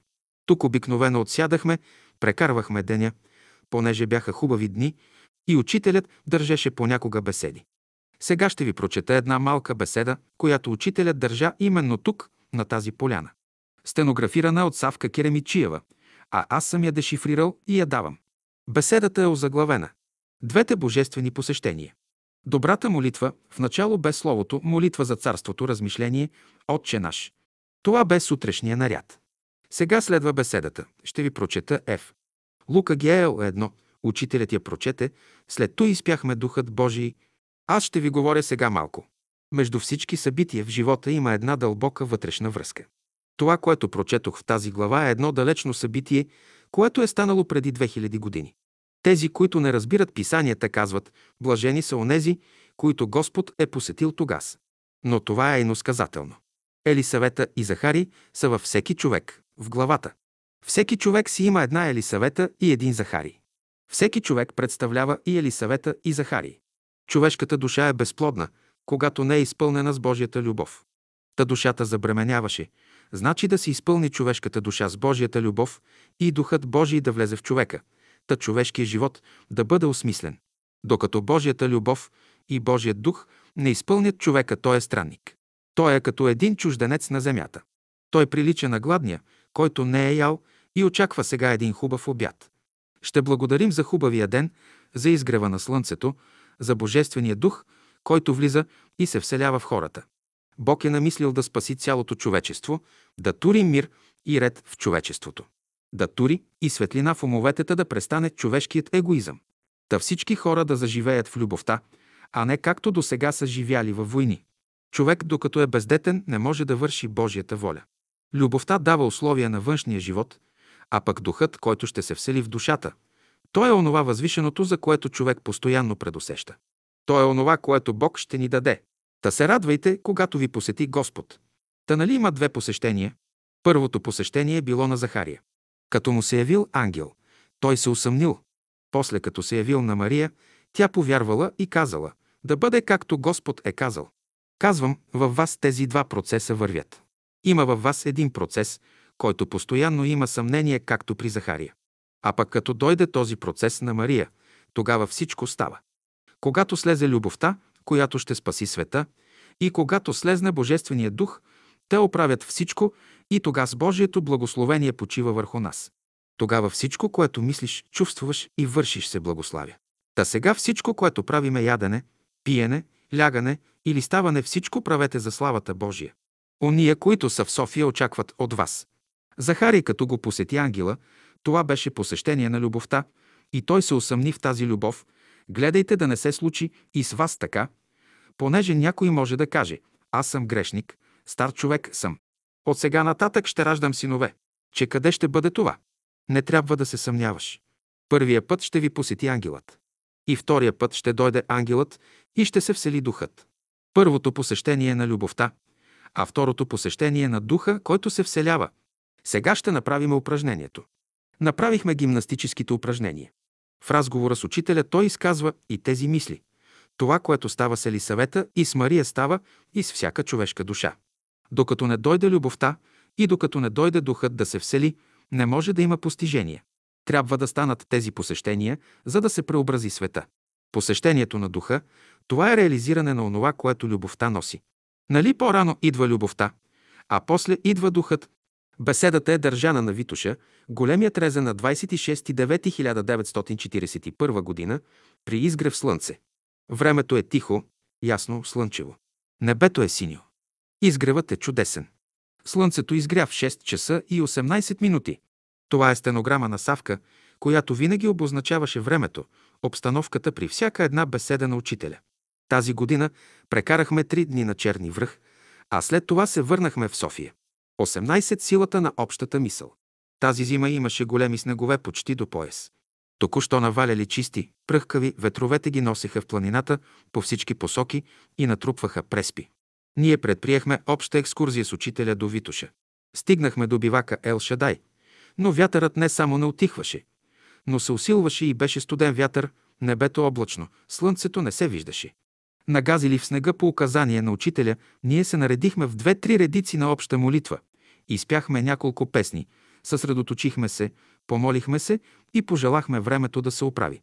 Не мина много време, облаците се разкъсаха и вятърът стихна. Слънцето огря и стопли планината. Прекарахме горе целия ден в снеговете. Ще каже някой, че е случайно. Може и да не е случайно.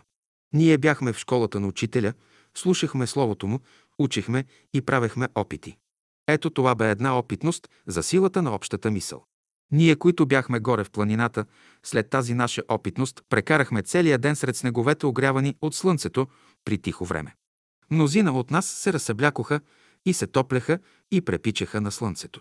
Е, може ли да има нещо случайно за тези, които присъстваха този ден на тази екскурзия с учителя на Витуша? Ето, това е силата на общата мисъл. Заканата. Обикновено учителят нареждаше в кой ден ще има екскурзия до Витуша. Онези, които са свободни, идваха. Учителят постави няколко правила. На екскурзия се пие само гореща вода. Затова, където стигнем, се палеха огньове и завираха чайниците. Второ правило. След преход, онзи, който е изпотен, трябва веднага да съблече мократа риза и да облече суха риза. Това се спазваше много строго. Трето. Почиваше се винаги на слънчеви места, огряни от слънце. Сядахме и обръщахме гърбовете си, да бъдат огрявани от слънчевите лъчи. Екскурзиите ги правехме през всички времена на годината. Когато излезнахме на бивака, тази местност се наричаше от народа Железните врата. На времето там е имало крепост и имало желязна порта на крепостта. В долната част на поляната, след като открихме извор, аз направих чешма, турихме един хубав чучур, но някакви злосторници го откраднаха и го унищожиха. Тогава сложихме яка железна тръба, която никого няма да съблазнява и нищо не можеше да я щупи. Тази тръба стои до сега вече 50 години. До нея засадихме бели брези.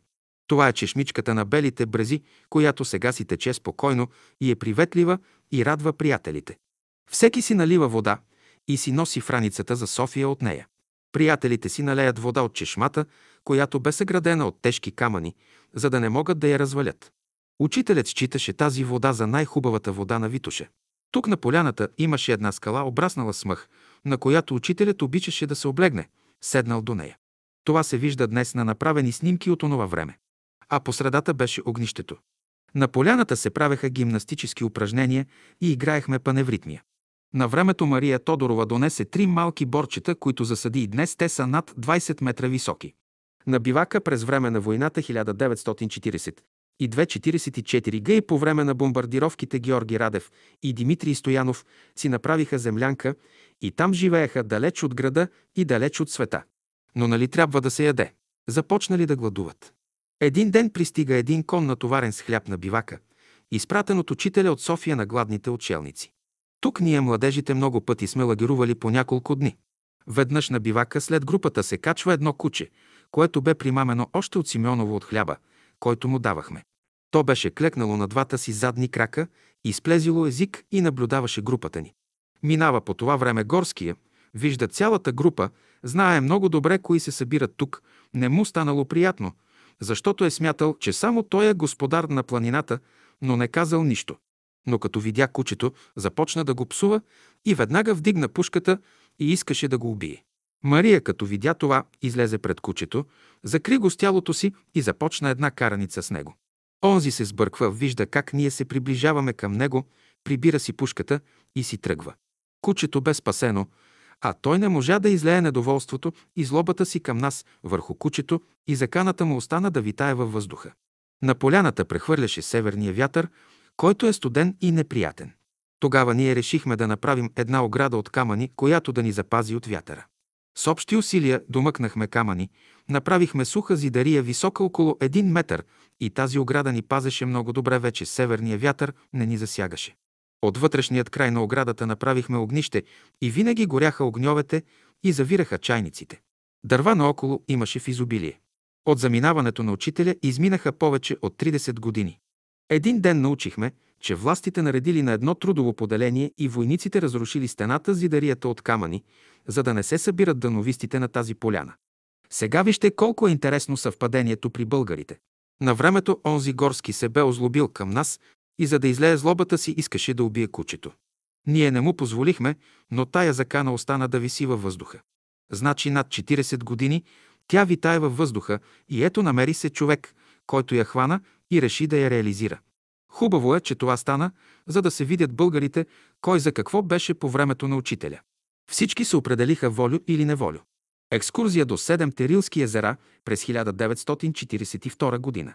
Беше юни 1942 година. Учителят пожела да се качим на Седемте езера. Като отидохме там, използвахме влака от София до град. Дупница, а оттам взехме рейс до Сапарева баня. Оттам догоре пешком през хижа с какавица и до второто езеро. Учителят трудно ходеше и често даваше почивки, но излязохме сравнително добре. Виждаше се, че учителят с усилие се движи. Като дойдохме на езерата, бяхме седем човека. Кои бяха тези седем човека? Боян Боев, Савка Керемичиева, Борис Николов, Мария Тодорова, Илия Озунов, Стоянка Илиева, Пенка Кънева. Учителят посочи кои да дойдат на тази екскурзия. Не искаше голяма група. Ние се разположихме на поляната между клековете. Направихме огнище, опънахме за учителя една малка палатка, която носехме, а за нас опънахме едно платно, само да ни пази завет. Отпред гори един хубав огън. А братската кухня, която беше покрита с плочи, бе удобна, но понеже в нея бе лежал добитък, не искахме да я чистим от лайната им. Затова ние направихме заслон на чисто място по-настрани. Първият ден бе хубав. На втория ден се заоблачи, паднаха мъгли и след той дойде една буря. Из бурята дъжд и дъждът премина в градушка и зърната се сипаха отначало като лешник, а после станаха големи като орехи. Голям град и така засипа градът, че за малко време натрупа 15 см лед.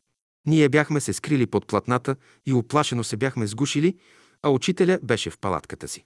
Огънят бе затрупан от големия лед. Градушката все се усилва. Аз тогава надникнах какво прави учителят в палатката.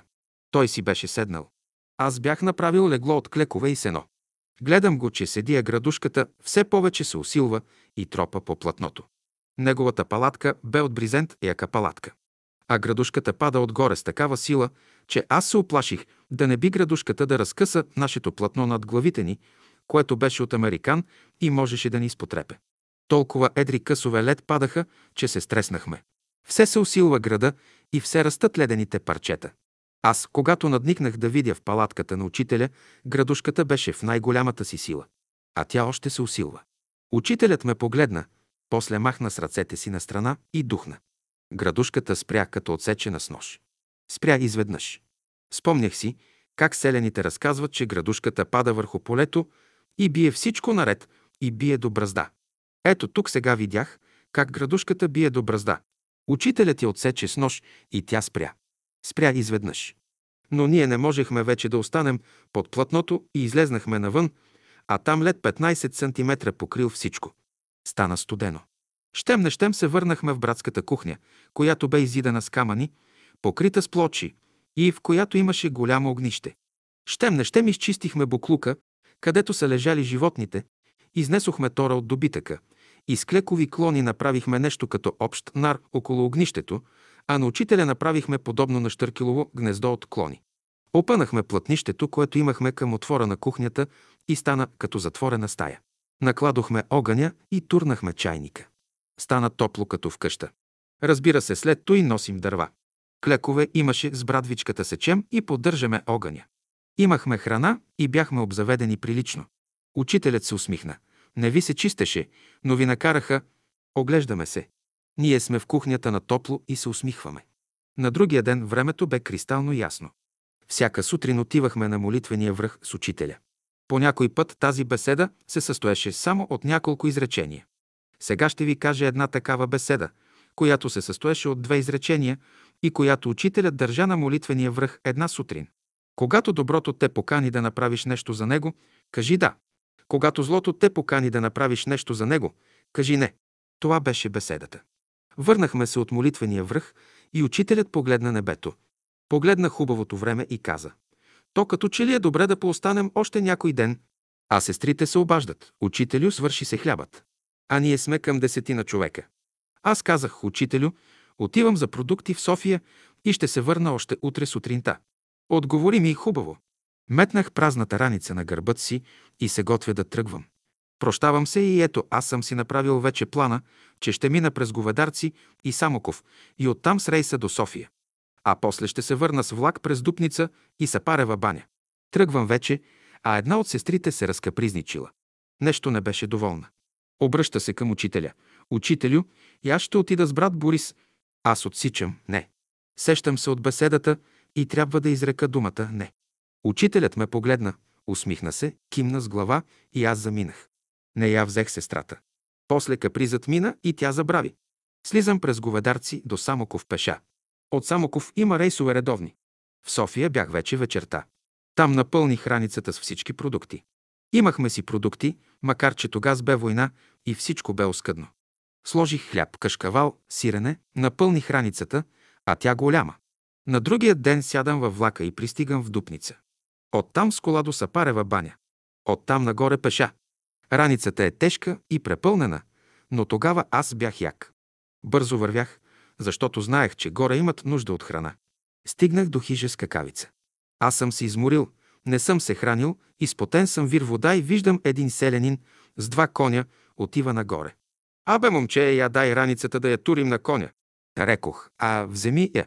Та той ми изнесе раницата до Петото езеро. Оттам поех с раницата на гръб и пристигнах в три часа след обед на езерата. Ама голям зор видях, защото бе голям пътя и тежка раницата. Всички се зарадваха. Прекарахме още 4-5 дни. Продуктите стигнаха до толкова и слезнахме през Сапарева баня. Той беше прощалното излизане с учителя на седемте езера. Бяха научили на изгрева, че учителят се е качил на езерата с една група приятели. Тогава две сестри Маргарита Мечева и Николина Балтова дойдоха сами. В момента, когато дойдоха горе, те веднага направиха скандала. Как може учителят да отида на екскурзия без тях? Та скандала те си го носеха от града. Балтова донесе един прът и на него се вееше едно бяло знаме, което трябваше да означава, че знамето и Балтова носят мир. Но те донесоха пръта с знамето и вместо мир направиха веднага разправие. Но после попаднаха в добра обстановка и атмосферата се успокои. Това беше последната екскурзия на учителя на Седемте езера през юни 1942 година. А последният лагер беше през 1939 година, когато учителят каза «Тези, които са дошли 1939 година на езерата, са дошли с последния влак. Да, ние бяхме дошли с последния влак. От лагера на второто езеро често през годините с учителя правехме екскурзии към петото езеро, към връх Дъмга и накрая преминавахме по целия склон и отивахме до Зеления рит. Отдясно се откроявяха ордините езера. Когато за първи път се качихме на Зеления рит, който седи срещу рупите, и Малевица, видяхме камъни набити като човешки бой, които отдалеч приличаха на човешки силуети, застанали пред мълчаливата аудитория на природата. Учителят ги нарече салоните, а върха между скалите учителят нарече връх на размишлението. Обикновено при тези екскурзии попадахме на печурки. Учителят ядеше само тях. Отначало ги печахме до зачервяване. Но после учителят ни научи как да ги ядеме. Сложим сол върху тях и ги поставяхме на жаравата и не чакахме много да се пекат. Същото правехме, когато ги пържехме в тиганите с масло. Така бяха по-вкусни. Казах, че учителят не искаше много хора и много шум при тези последни екскурзии. Учителят беше много отслабнал, нямаше апетит и много малко се хранеше. За храната му се грижеше сестра Мария Тодорова. С нас бяха и други сестри, но с готварското изкуство на Мария никой не можеше да се сравнява. Дните бяха слънчеви и тихи. Изкачвахме се на молитвения връх. Там една сутрин учителят държа следната беседа и каза «Когато те покани доброто да свършиш една работа за него, кажи «да». Когато те покани злото да свършиш една работа за него, кажи «не». Една година с учителя дойдохме на Зеления рит с около 20 човека. Беше слънчево време. Виждаха се чудни места и човешки фигури на скалите. Учителят ги огледа и каза, виждате ли какви салони? Ето виждате ли какъв салон ни е приготвила природата тук? И ни посочва с ръка полянката, върху която сме отседнали. Ние се оглеждаме и отговаряме, виждаме, учителю. Това всичко наоколо ви го подарявам. И от тогава, при хубаво време, идвахме на салоните по 200 души и играехме паневритмия при полянката на салоните. А езерото, което се вижда от върха на размишлението учите, Лят нарече езеро на съзерцанието. Това са имена дадени от учителя. Когато тръгвахме на дълги екскурзии, минавахме през всички езера. Стигахме до последното окото, което учителят нарече главата и оттам отивахме до дъмга, правехме кратка почивка, след това стигахме до салоните, правехме втора почивка и оттам се връщахме надолу през езерото на чистотата и накрая стигахме на лагера късно след обед. Прощаване на учителя с черни връх на 12 септември 1943 г. Учителят пак казва на Боян Боев, може ли да отидем на Витуша, на върхът горе? Той не го наричаше черни връх. Боян Боев, разбира се, криле му изникват, идва при мен и съобщава. Учителя каза да излезем догоре, до върха на Витуша. Учителят посочи лично кои приятели да поканим. Бяха към 10 човека. Не му се искаше големи и шумни групи. Аз отидох при моят шофьор, който имаше силна, мощна кола и нямаше за нея бъйр. Тя събираше 10 човека. Пазарих го, а той беше много точен човек.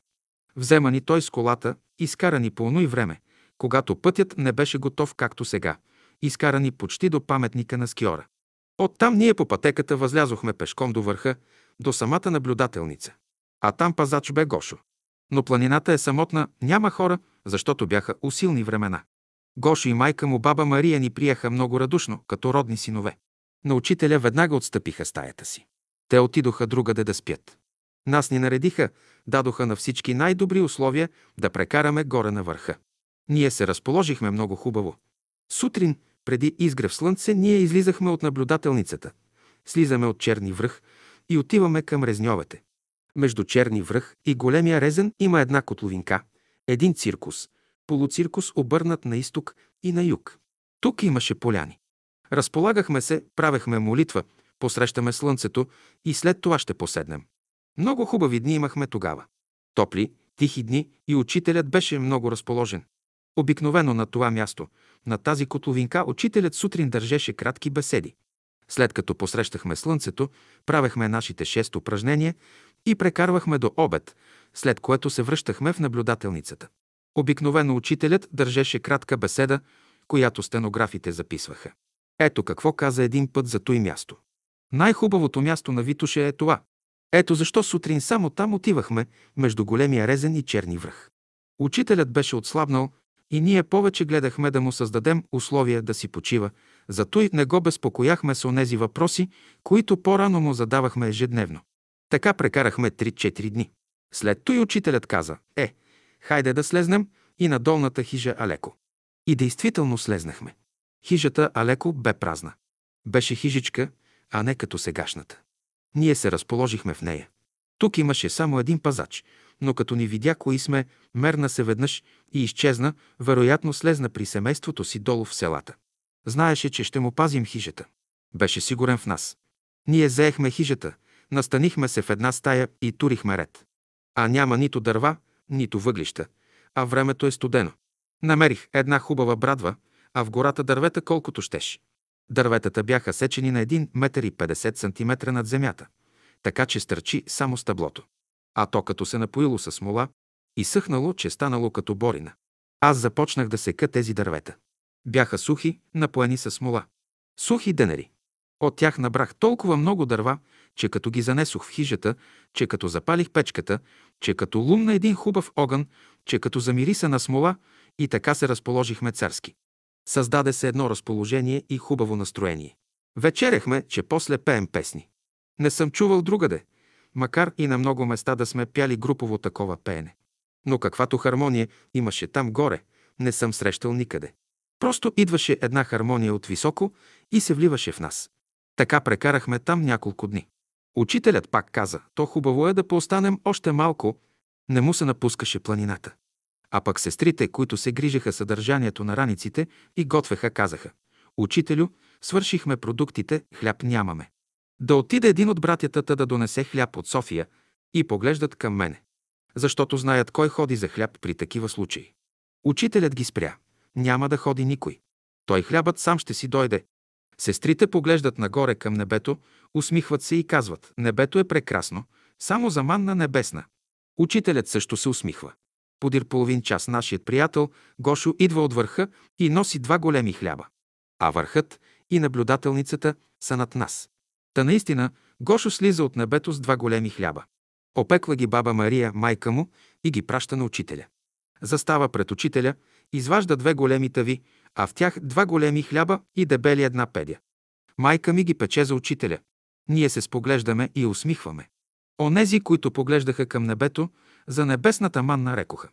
Е, черни връх е над главите ни и ние натам поглеждахме. Всички се смеем до насита.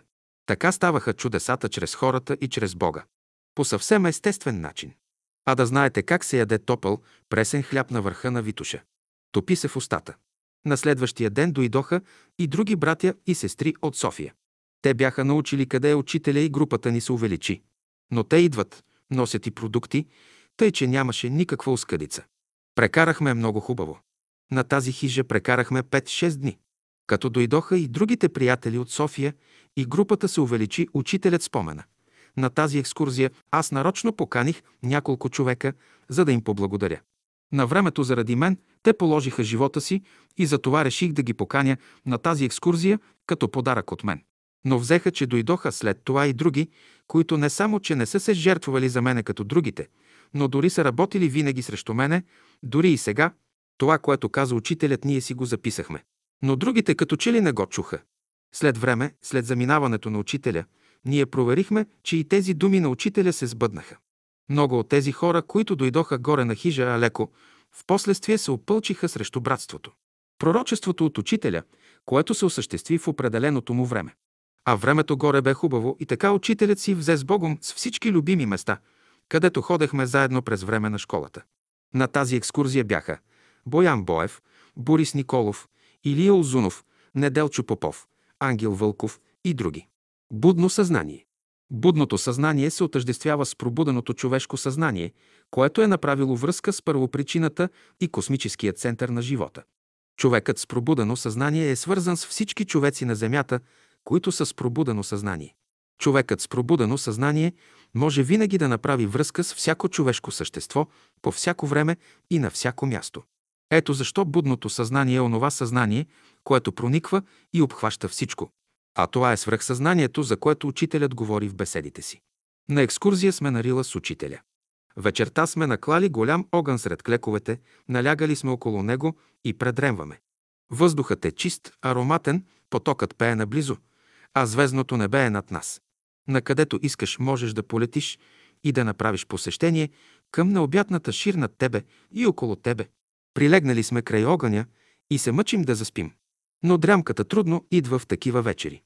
Всеки е под впечатление на прекарания ден. Как ще заспиш при това? А ето до мен една сестра е полегнала, тревожи се за лични грижи, които носи от София и не може да заспи. Не може да заспи, понеже грижите са големи и неразрешими. На два метра до нас учителят също е полегнал на дясната си страна. Завил се е с перелината и спи по край огъня. Уж спи, а по едно време отваря очи, леко си повдига главата, обръща се към сестрата и в тъмнината казва «Няма какво да се безпокоиш. Ще се уреди». След това отново поляга и заспива. Ето какво значи будно съзнание. Той долови тревогите на сестрата. А само тя ли беше тук? За всеки той намираше време да каже по една дума, стига ученикът също да прояви себе си като будно съзнание, за да може да направи връзка с учителя. Ако сестрата не без будно съзнание нямаше да разбере, че това се отнася за нея. След няколко дни на езерата се качи един наш близък и той донесе писмо, а в него имаше вест, която завършваше с думите. Всичко се уреди. Тази сестра бе Мария Тодорова. Кола без лъжа. Беше през 1942 година, когато живеехме сред ужасите на Втората световна война. Учителят извиква брат Боян Боев и му казва, може ли да организираш едно отиване до Мусала за една не много голяма група? Брат Боян само това и чакаше. Може, учителю, как да не може? Учителят се усмихва. Хубаво. Брат Боян тича при мене. Учителят иска да отидем до Мусала. Сядаме да обмисляме. Продоволствени мъчноти нямахме, макар, че тогава бяха купонни и военни години. Продукти се раздават срещу купон. Най-трудно бе да се намери кола до Чам Кория. Коли имаше, но бензин нямаше, отпускаше се само със специални бележки и то в крайен случай. Тръгнах да търся службата. Намерих я. Пред гишето дълга опашка. Нареждам се аз и чакам. Слушам какво се говори. Коли отпускат само за болни. На гишето стои полицай невзрачен и тъп. Работи като автомат. Каквото са му поръчали, това прави. Приближавам се до гишето и мисля. Търся усилено доводи, но виждам за никоя друга причина не дават освен за болни. Търся да направя и аз един компромис в себе си. Насилвам положението си. Казвам си, брат Боян не е добре с краката си. Ще считам, че искам колата за него. Нещо в мене не е съгласно с това. Но аз вече се намерих пред гишето и автоматично казвам «Кола за болен до чам Курия». Получих бележка, но малката радост от нея в мен угасна. Тръгвам за изгрева. Брат Боян седи в същото положение и ме очаква. Турям бележката на масата пред него, но не му казвам как съм я вземал. Боян веднага изтичва при учителя и почуква на вратата. Вратата се открехва, подава се учителят. Боян възторжено му подава бележката и му казва «Учителю, взехме кола до Чам Курия». А учителят е строг, мълчалив, не го пуска в стаята си, а го държи отвън и изведнъж отсича. Аз на кола взета с лъжа не се качвам. Боян остава като попарен, връща се в дома си, едва върви огъня у него е угаснал. Идва при мене, сяда на масата и промълвява. Учителя на кола взета с лъжа не иска да се качи. Сега вече нещо мен ме попари. Грабнах бележката и хукнах в града. Отивам в службата, качвам се при началника, чукам на вратата му, отварям и влизам. На бюрото стои млад човек с офицерска униформа, със светло лице и симпатичен. Казвам му, господин Дънов, с някои свои ученици иска да отиде на Мусала. Трябва Никола до Чам Кория. Младият човек ме погледна, присегна се, взема листче от бюрото си и написа «Да». Подписа се, подаде ми листчето и... Никакъв въпрос и нито дума. Слизам долу, нареждам се пак на опашката, изчаквам редът си, подавам бележката на полицая и взимам втора бележка. Но вече без лъжа.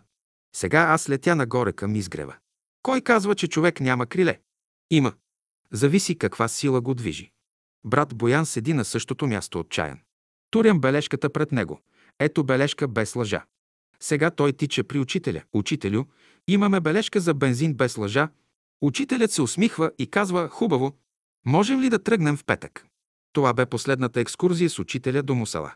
През всичкото време беше тъжен, мълчалив, затворен. Изморяваше се, подпираше се често. Аз му носех раницата. Вървеше трудно. Дишаше тежко, спираше и каже.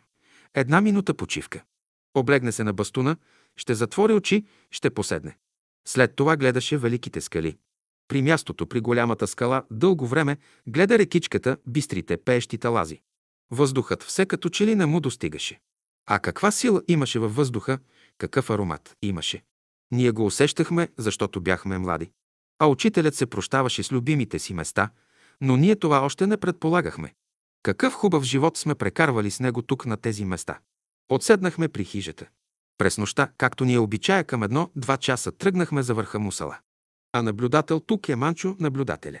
Той беше много любезен и привързан към учителя и ни посрещаше много добре. Той ни канеше вътре, черпеше ни с чай и симпатизираше на братството и на учителя. След това слизахме при окото. Тук при малките полянки при езерото учителят обичаше да отсяда. Направихме удобно ложе за учителя, запалвахме огъня. Ние сме предвидливи. Дърва бяхме си изнесли и скрили още в предните екскурзии. Тук прекарахме целия ден. Беше топло, тихо, слънчево. Въздухът, а какъв въздух имаше? Водите, слънцето, доброто разположение на всички проясниха лицето на учителя. Той се усмихна и спяхме много от песните му. Поведе се разговор. Винаги съм си мислил, че братският живот е свойствен на душата. Той е скрит в нея и щом се създадат условия, той се явява. Върху подвижните повърхнини на езерото светлината ни показва своите чудни танци. Какви светлини, какви отблясъци, какъв ритъм. Три дни прекарахме тук. Три пъти посрещнахме изгрева на връх Мусала. Така е, когато човек живее в рая. Раят не е безвъзвратно загубен, както си мислят хората. Човек пак може да го намери, да живее в него и Господ да го учи. Защото в същината си и всъщност раят е училище за човешката душа. Учителят винаги влагаше идея при изкачването на връх Мусала. Не ме напускаше чувството, че учителят се прощаваше с връх Мусала. Беше изтощен и повече си почиваше. Прекарахме на хижата три дни, като всяка сутрин бивахме на връх Мусала за изгрева на слънцето. Забележка до 30 август учителят държа беседи на изгрева, а през септември те започват от 20 септември 1942 година и са отпечатани в томчето. Опорни точки в живота от страница 68 до 283 и от 283 до 322. Братският живот на Рила при Седемте езера. Първото отиване на Седемте Рилски езера. Първото отиване на Седемте Рилски езера стана през 1929 година по препоръка на Симеон Симеонов. Преди това, той с една малка група беше минал по тези места. Тогава той препоръча на учителя да отидем при тези езера – като получи съгласието му, Симеон устрои една екскурзия до там. Явиха се 50-60 братя и сестри. От София до Дупница пътувахме с влак, а от Дупница до Сапарева баня с камион. Стоварихме багажа и наехме от местните селени кончета и магарета, които изнесоха багажа до второто езеро над хижа с. Учителят го нарече Елбор, което означава Бог е силният. Когато пристигнахме на езерото, то цялото беше обраснало с гъсти гори от клекове не можеше да се премине. Между клековете имаше полянки, където беше заветно, удобно да се опънат палатки. Така опънахме палатките по полянките между клековете, а палатката на учителя се опъна до самото езеро, до една голяма скала. Имаме снимки с учителя, палатката и голямата скала. Настанихме се до езерото, което на всички направи много хубаво впечатление, защото природата бе богата, а наоколо чистота, свежест и самота а ние търсехме самотните и чисти места. Първите няколко дни преминаха в уреждане на лагера. Всеки си подреди палатката, разчисти наоколо, подготви огнище и лагера бе установен. Както ние обичая сутрин рано, пред изгрев слънце, ние излизахме на открито на високо място, откъдето може да се види изгрева. На първо време ние излизахме към десния връх, като си изкачиш от второто езеро вдясно над езерото.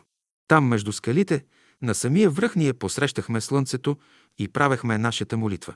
Учителят държеше кратка беседа, правехме нашите шест гимнастически упражнения и след това се връщахме на второто езеро. Зад този връх, на който се качвахме, се намира третото Рилско езеро на открита широка долина. То не е сенчесто, а слънчево и там прекарвахме цял ден край езерото на поляната. Ще накладем огън, ще заврат чайниците и целият ден ще премине в разговори, беседи и песни. Изобщо в общуване. Пътуването от София след това се осъществяваше с камиони, които докарваха багажа ни до Сапарева баня. Оттам багажа се пренасяше от селените на 20 мулета, които минаваха по старите пътечки, по които са ходили хайдутите. Минавахме покрай хижеска кавица, която беше схлупена, дървена постройчица, неуредена и мръсна, не беше чисто и затова и ние там не се спирахме, а продължавахме пътя си нагоре. Пристигахме към 3-4 часа след обед и почвахме уреждането на лагера. Кончетата и мулетата връщахме, като им определяхме ден кога да дойдат, за да свалят багажа долу. Такъв бе редът ни през първите години. Излизане през село Говедарци. Още няколко години преминавахме през Сапарева баня. Селените се полакомиха и започнаха да ни искат големи такси за превоза на багажа. Дори стана спречкване. Учителят нареди, платете им колкото искат и друг път няма да минаваме от тук. Така и стана. Открихме, че е много по-удобно за нас, ако се мине през Самоков, село Говедарци и Гюлечица. Пътищата бяха коларски, но проходими. И почнахме да минаваме оттам с един частен мощен рейс, който докарваше по 80 човека заедно с багажа им до Говедарци, защото оттам нататък пътя не беше добър. От Говедарци по-нататък нагоре ние оговорихме с овчари власи, които имат коне да изнесат товарите с денкове до второто езеро. Така се запознахме с Влаха Янко, който имаше 10 коня и свои помощници, здрави каракачански коне. Семейството му живееше в Дупница и отначало някои от нашите приятели преспиваха в дома му. Още през 1930-31 г. той пое грижата за изнасянето на багажа.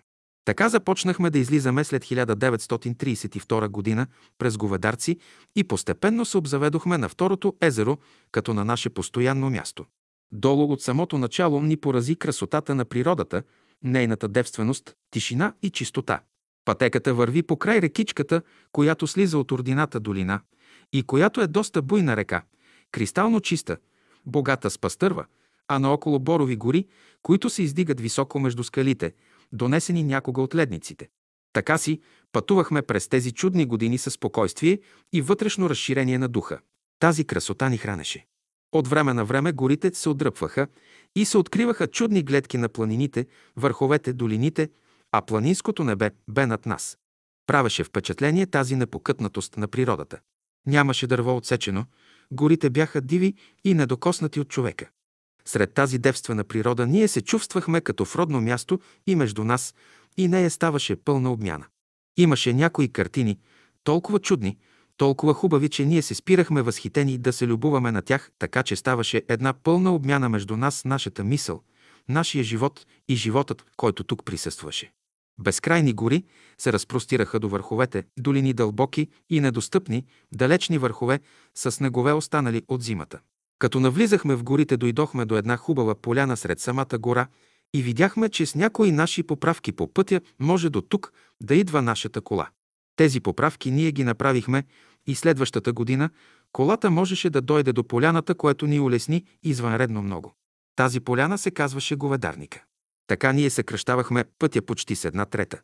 Нагоре се редуваха поляни, гори, потоци, всичкото и беше един нов свят, който ние сега опознавахме. Така ние пропътувахме и стигнахме до една вада, по която идваше вода от горите, бистра, чиста вода и пресичаше обширната поляна. Тук обикновено отсядахме на почивка. Наклаждахме огньове, заварявахме чайниците по наш обичай. Ние не употребявахме студена вода и винаги пиехме гореща вода или чай. Тук винаги правехме голяма почивка и изчаквахме всички уния, които бяха закъснели. От тази поляна ние поемахме нагоре по старата пътека, която беше едва видима на места, защото не бе разработена. Излизахме от високите гори и идвахме до зоната на клековете. Клековете са толкова гъсти, че тук може да мине само глиган или мечка. Но имаше пътечки, между тях по край които ние се изкачвахме и по които вървяха конете натоварени с нашия багаж. Трябва да ви кажа, че долината по край, която вървяхме, цялата обстановка върховете, скалите, водите, всичко това е иллюстрация на ледниковия период. Това е тяхна работа. Долините са стръмни, са стръмни склонове, реките буйни, по върховете личи съвсем ясно ледниковото море. Тук най-ясно е иллюстриран ледниковия период, който е завършил у нас преди 20 000 години. Така постепенно излизаме над клековете. Пред нас се откриват безкрайни простори. Върхове с снегове и преспи още по тях. Далечини с чудни нюанси и една голямо небе над цялата природа. Така възхитени от красотите на природата, ние вървяхме леко почти без усилие и достигахме до първото езеро. Първото езеро Махарзи. Първото езеро учителят нарече Махарзи, което значи голямата почивка. Долините, по които вървяхме, също и хребетите, по които се изкачвахме е типична ледникова долина, която има стъпаловидно устройство. Значи след всяко стъпало следва стръмен баир и след това се изравняваше. След това идва второто стъпало, третото стъпало, докато се стигне до първото езеро. Като се излезне от клековете, се откриват простори и върхове наоколо. От тук може да се зърне върхът или по-точно купола на харамията. Също се вижда един скалист връх вляво, който в последствие стана наш любим връх – молитвения връх. До първото езеро излизахме по тясна пътечка. Около езерото обширна поляна с гъсти вековни клекове. Клекът расте много бавно. Той може да бъде на 2000 години, а дебелината на стеблото може да достигне колкото дебелината на една човешка ръка. Понеже вегетационният период тук е кратък, растежа му е много бавен. Но клековото дърво е яко, смолисто, гори дори сурово, като че ли е сухо. Клековете ни улесняваха много, защото ние веднага трябваше да направим огньове, да стоплим вода и да пием чай. От тук се откриват върхове пред нас, към които ние трябва да се отправим и с които се запознавахме постепенно и с които ние вътрешно забогатявахме. Това езеро е прекрасно, тишина, спокойствие, чистота. От езерото започва пътечка, която излиза на прага към второто езеро. Тази пътечка не беше устроена никак. Мъчна за ходене, още повече за конете, които бяха натоварени с тежък товар. Впоследствие ние, неколци на братя, след като се установихме на лагер при второто езеро, се впуснахме и направихме пътечката, изправихме пътя, за да могат хора и животни полесно да се изкачват. Първото езеро свети с чистота и спокойствие и прави неотразимо впечатление. Прагът към второто езеро е стръмен и труден за излизане, но ние сме планинари, закалени, изпитани и за нас изкачването не беше много трудно. Още повече, че тежкият ни багаж беше натоварен на конете. Когато се установихме край второто езеро, опънахме нашите палатки и започнахме нашия живот в планината. Налагаше се да слизаме за дърва при първото езеро, където клековете бяха по-големи и по-буйни. Там имаше сухи клекове и дърва. Ние избягвахме да сечем сурови клекове и предпочитахме сухи дърва, които хем по-лесно горят, хем не ощетяваме природата наоколо. Тъй, че при първото езеро ние често слизахме всички заедно с учителя. Тук имаше хубава поляна с сочна трева, на която играехме нашата паневритмия. След това всеки вдигна по един клек или някой сух клон и полека, лека се изкачи до второто езеро и се натрупва една голяма камара от сухи дърва, необходима както за кухнята, така и за нашите вечерни огньове. От първото езеро се вижда големият връх Кабул, който има форма на пирамида и със своят вид оказва едно необикновено влияние на цялата местност. Той е като Хеопсовата пирамида, само че увеличен хиляда пъти. От първото езеро можеха да се видят и други върхове, които ние не познавахме, но в последствие ние ги опознахме и те станаха наши любими места, при които ние живеехме. Така ние се приобщихме към големия живот тук. Когато се изкачвахме по пътеката към второто езеро и като се обърнем и огледаме надолу, се откриват долините на говедарци и хребети, обраснали с вековни гори. Накрая стигаме до самият прак, от който започва второто езеро. Второто езеро Елбур. Ние се намираме на един прак, който е заравнен и се стъпва на една голяма скала, която ние в последствие нарекохме Плачи камък, защото до този камък изпращахме приятелите, които си отиват и разделата, разбира се, е тъжна. Затова го нарекохме Плачи камък. Тук посрещахме и приятелите, които идваха отдолу с песни. Ние пеехме отгоре, те ни ръкомахаха с ръце и това ги укрепваше, за да преодолеят по-лесно стръмнината. Този камък стана любимо място и един хубав символ на братския живот. Обикновено приятелите идваха кой за една, който за две седмици, и като им привърши времето тук, се разделяхме. Колко песни се пееха, колко сълзи се лееха. Всички тъгуваха от разделата. Понякога и учителят присъстваше на изпращането. Ще ни видите на снимките как сме застанали, ръкомахаме и пеем. От този камък трябваше да пресечем рекичката, която излизаше от Дверото езеро и която беше доста буйна и минаваше между камъните. Минаването по край рекичката беше трудно, водата дълбока. По-късно учителят нареди да се направи един мост за по-лесно преминаване на хората и добитъка. Този мост стана оригинален и никой не предполагаше как ще стане. Просто ние наредихме големи, тежки камъни един до друг, но така ги подредихме, че по тях можеше да се ходи спокойно, като по паваш. Но едновременно внимавахме между камъните да може да преминава водата. Върху този мост работихме всички няколко дена. Когато го завършихме, той остана един хубав мост за вечни времена. Седи до сега и ще седи за векове.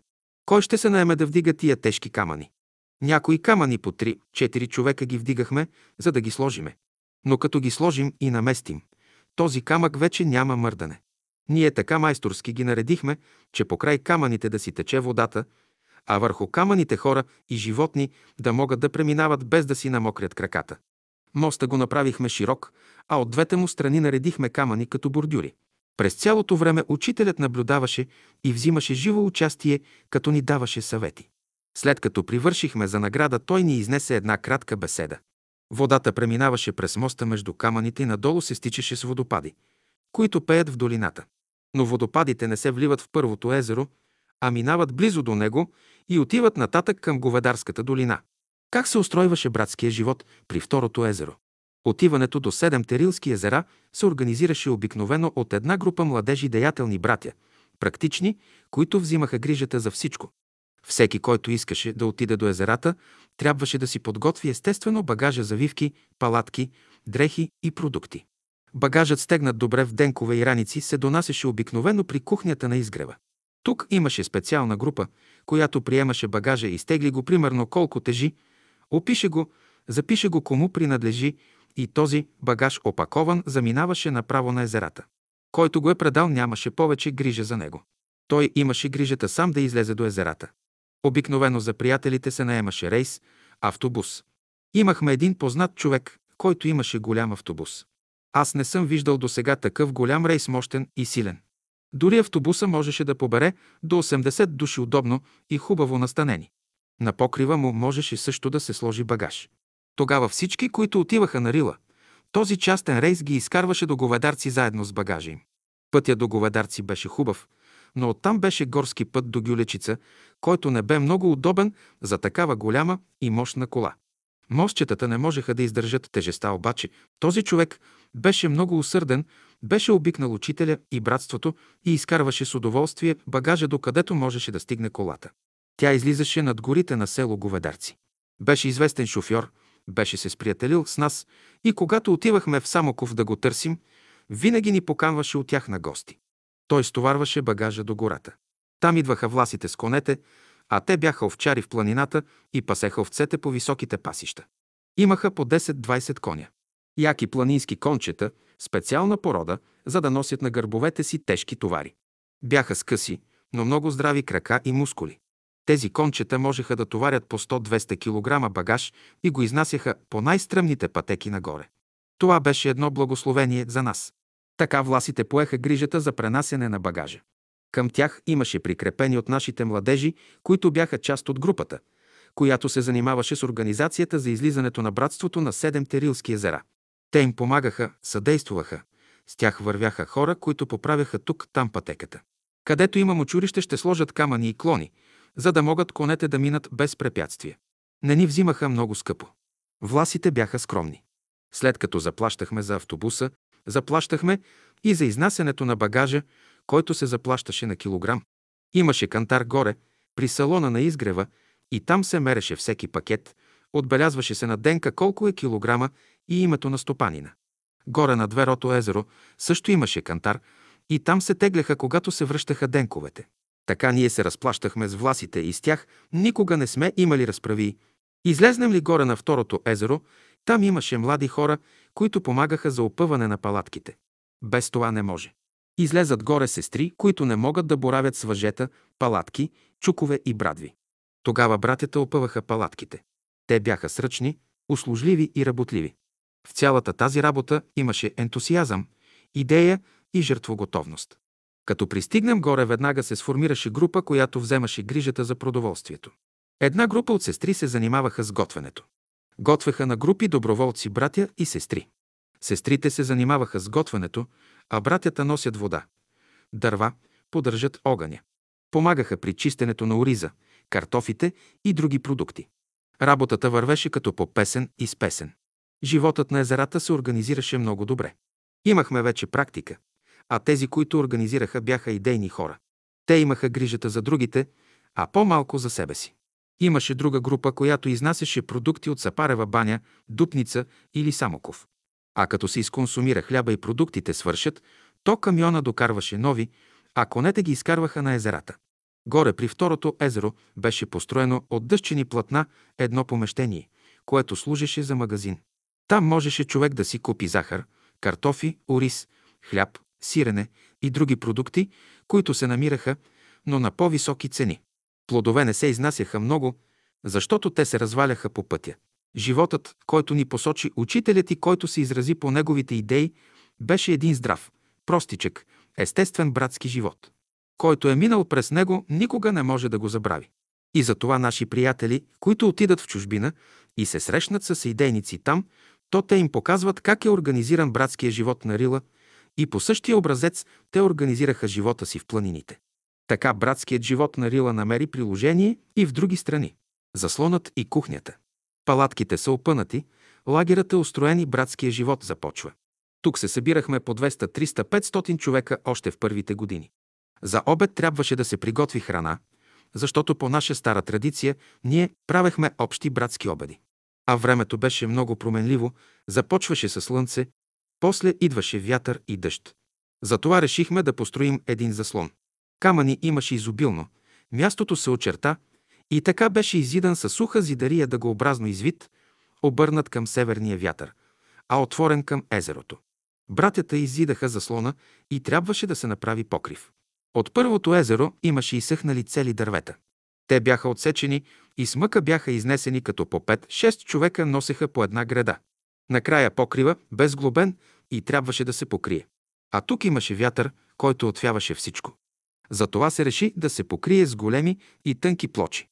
Затова отидохме до шестото езеро, където се намират плочи от корунт. Тези плочи са от кристалните шисти, те се рушат сами, отлюпват се самички, тъй че всеки може да си вземе от тях. Имаше доста големи плочи. Тук идвахме няколко пъти цялото братство с учителя. Всеки вземе по една плоча, каквато може да носи, а някои по-големи ги носеха и по двама човеци. Така ние с тези плочи покрихме нашия заслон и го оформихме. После вътре направихме огнище за казаните, за да могат да се слагат удобно, та да може водата да заври и яденето да се сготви. Получи се една доста солидна сграда, в която сестрите можеха да работят, да готвят каквото и да е времето навън. Дърва също се складираха тука и се пазеха на сухо. Така нашата кухня влезе в общия братски живот и ни вършеше много добра работа. При лошо време и в дъжд, които се измокреха тука, можеха да се изсушат и стоплят. А понякога преспиваха между казаните. Обикновено труда се разпределяше естествено без някакви нареждания и правила. Братята поемаха естествено онази работа, която им беше присъща. Те ще донесат дърва, ще ги насекат, ще отидат за вода, ще наглеждат казаните, а сестрите готвеха. Тъй непринудено се разпределяше труда и така простичко, че никому нищо не тежеше, а напротив винаги имаше доброволци и общия братски живот вървеше много добре. А помощници, колкото искаш. Когато яденето е сготвено, свири трабата. Тази задача беше възложена на брат Цеко, който беше гърлев, широкоплещест. Имаше въздух и като надуе тръбата, тя се чуе до най-далечните върхове.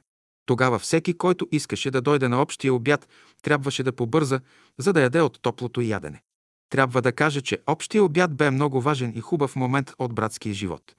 Всеки с удоволствие сядаше между приятелите и близките си и това наистина беше общ братски обед. Казаните са изнесени вън, дежурните разливат храната в съдовете, които всеки сам си поднася, храната е разлята, съдините са на импровизираната каменна маса и накрая се дава знак, започва се обща кратка молитва. Пожелават добър обяд. Като се нахраним, водеха се разговори, след което винаги започваха обедни братски концерти. Музикантите подготвят предварително програма, седнат в средата, а ние сме наредени в кръг и слушаме. Програмата бе различна и те предварително я подготвят. Откриването на извора ръцете, които дават. В първите години В самото начало сестрите започнаха да вземат вода от езерото за готвене, но учителят не беше доволен от това. От езерото пиеха добитъка на овчари и говедари. Той повика няколко братя със себе си, тръгна по край езерото и като стигнахме до горния му край на езерото, в който се втичаше водата при едно място и каза «Ей, тука има вода». Ние изтичахме до лагера, взехме кирки и лопати, разчистихме той място, където посочи учителят и наистина на 25-30 см излезе вода доста буйна и хубава. За тази вода учителят каза «Тази вода иде от езерото на чистотата». Водата излиза изпод скалата и ние прокопахме път на водата. Така около 10 метра водата върви открито в едно легло, което ние направихме, наредихме кварцови камъни по него и доведохме водата до мястото, където може да се направи чучур. Тогава се въодушевихме всички и започнахме да носим бели кварцови камъни, за да оформим коритото на вадата. Въодушевлението обхвана всички и се донесоха големи бели кварцови камъни от млечен кварц и се туриха. Тогава един брат каменар, каменоделец Руснака Владо Николов от село Марчаево се залови и издяла чучура на чешмата, който представляваше две ръце, между които в един улей течеше водата. Така се получи един оригинален чучур, който нарекохме ръцете, и така чешмата доби името ръцете, които дават. И тя стана нашата любима чешма, от която носехме вода, както за готвене, така и за пиене. Чешмата стана наше любимо място. Самата обстановка е красива, грамадни камъни, донесени от ледниците, сложени тук като от човешка ръка, езерото е около тях, потока, който иде отгоре. Чешмата е най-хубавото място при второто езеро. Тук наистина работехме много. Приятелите донесоха голям бял камък от млечен кварц, като учителят посочи да се сложи над чучура на чешмата. Учителят каза, това е царят. Тогава донесоха също голям още един, но този път по-малък камък и го сложиха до големия камък. Учителят каза, ето царицата дойде. До него сложиха по-малък камък. Учителят посочи с бастуна си. Това е престолонаследника. Бяха тежки камъни, които трима, четирима души можеха да вдигнат. Думите на учителя не бяха само символични. В той време въпросът, който вълнуваше всички в царството, беше дали да се ожени цар Борис или да не се ожени. Не беше още решен въпроса. Но пред нас учителят изрече «Царицата дойде». И наистина, не след много време царят се ожени, като си доведе царица. Чешмичката беше направена с голяма любов, с участието на всички. Млечният кварц обграждаше коритото на водата, която изтичаше изпод скалата и течеше известно време открито, за да се огрява от слънцето. След това идваше мястото на каптажа, направен от камъни, откъдето излизаше чучура, издялан от камък под формата на две ръце от брат Александър. Това бяха първите ръце, които бяха издялани много изкусно и които бяха заснети на снимки. По-късно злосторници щупиха чучура ръцете и тогава Руснака Владо издълба други ръце, друг чучур. Но онези първите ръце останаха ненадминати по майсторство. Освен това, Владо изчука и изработи още два чифта ръце и ние ги прибрахме. На скалата над извора учителят даде идеята да се изсече котва с въже. Изсече я братът каменоделец Владо Руснака. Около котвата изсече лъчи. Какво представлява котвата като символ, аз съм вече разказал. Тук котвата означава слизането на човешкия дух на земята и въплатяването му в материята. Той е минал през камъка и минерала, растенията и животните и като еволюция е подготвено човешкото тяло, за да може в него да се въплати човешкия дух. Като гледаме котвата, тя ни напомня за надеждата, която одухотворява човека. Това е надеждата за един чист и свят живот. Чистота. Вадичката е свързана с идеята за чистота и вярата. Ето я цялата символика. Човек слиза на земята. Човешкият дух е въплатен в него и той живее живот в чистота и деянията му са живот за цялото. Той отваря ръцете си, като чучур, и поднася благата на ожеднелите души. Човек пие от водата на чучура, свързва се с вярата, че тази вода идва от първоисточника на живота. А там котвата на скалата ни напомня, че надеждата определя човешкия му живот на земята. А всичкото е плод на любовта и цялата природа тук е материализираната Божия любов. Като потвърждение на това от другата страна на скалата учителят нареди да се изсече следният надпис. Братя и сестри, майки и бащи и приятели и странници, учители и ученици, слуги и господари, вие служители на живота, отворете сърцата си за доброто и бъдете като този извор. Отдолу, с полегати букви и с друг правопис, окултен правопис, учителят начерта на един лист хартия как трябва да се изсекат тези цифри. Те бяха изсечени и днес за някои представляват загадка. Този надпис е свързан с построяването на чешмата и означава датата, месеца и часа. Ето как се чете. 1930 година. 25.07. 12 часа по обед. Отстрани на този надпис са издълбани на камъка геометрични фигури. На първия ред имаме кръг с точка и два лъча, които са получени при разтварянето на линията на окръжността и диаметъра на кръга. Те са очертали и оформили триъгълника с точка. Каква е символиката? Ще я намерите в една от беседите на учителя. До чешмата в страни има една скала, върху която като с човешка длан е положен един голям камък с яйцевидна форма закрепен в една точка. Учителят често се спираше пред него и с един пръст с показалеца на дясната ръка го побутваше и той се клатеше. Учителят се забавляваше и се смееше от сърце. А той беше висок, колкото един човешки ръст. Хайде, поклатете го и вие днес с един пръст, за да ви видим. Това беше любимо място за правене на снимки. Както с учителя, така и поединично. Има една снимка, на която се вижда как Георги Радев е седнал на въпросния камък, а учителят е седнал на една скала и е заснет в профил. Няма по-хубава снимка, изобразяваща символиката и реалността и даваща образа на Всемировия учител и образа на човека философ. Снимка за сравнение и пулка. Лодката. Не беше много лесно да се носи вода на ръце от извора до кухнята. Отначало дежурните носеха с кофи. После направиха сал и с него да пренасят водата от единия край на езерото до другия, където бе кухнята. Салът предизвика много вълнение, но някои от дежурните паднаха във водата и се намокриха в студената вода. Следващата година един брат дърводелец Боян Златарев разкрои в София от дървен материал и на части направи лодка. Тя бе донесена с камион и от Сапарева баня я изнесоха на ръце десетина човека.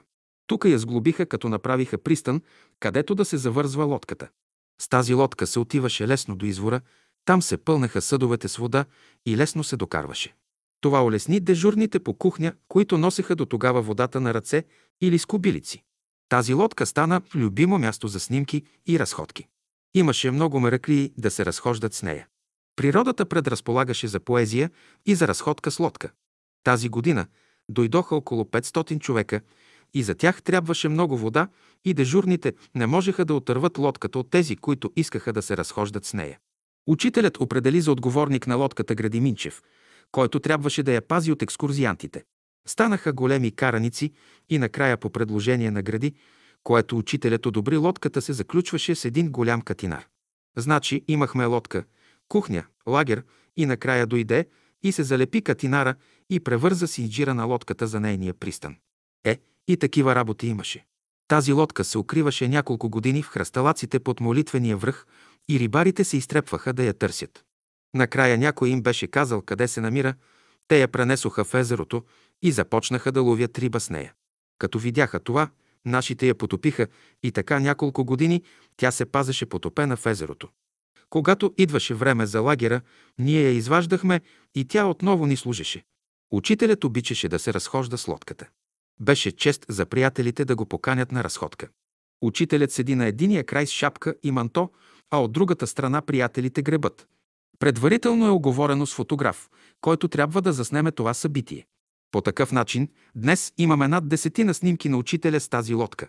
Така че да се качи лодка на езерата на времето беше повече от чудо. Но ние го осъществихме. Устройване и бит на лагера. Да се устрои един лагер в онези години беше много трудно.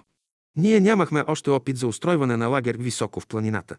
Всяка година прибавяхме нещо ново в нашия опит. 10-15 дни преди започване на лагера се изпращаше една работна група от 10-15 човека, за да подготви лагера. Първо тя почистваше лагера и изхвърляше буклука, оставен в заслона от пролежалите там животни. Обикновено овце или говеда. След това се подреждаше и се стъкмяваше огнището, като казаните се изнасяха от скривалищата от предната година. Първото нещо е да се подготви кухнята. Огнището и печката е вред. Казаните са отгоре, сложен е комин, насечени са дърва и вече кухнята работи за дежурните и за работната група. Следващото нещо, което се правеше, това е банята. Опъваше се една палатка.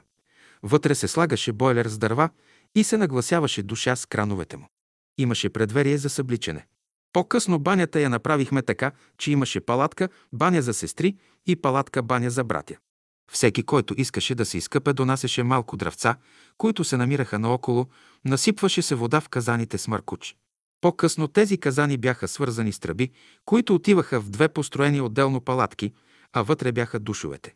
Тъй, че въпросът за чистотата беше поставен на висота и приятелите през няколко дни можеха да се изкъпят.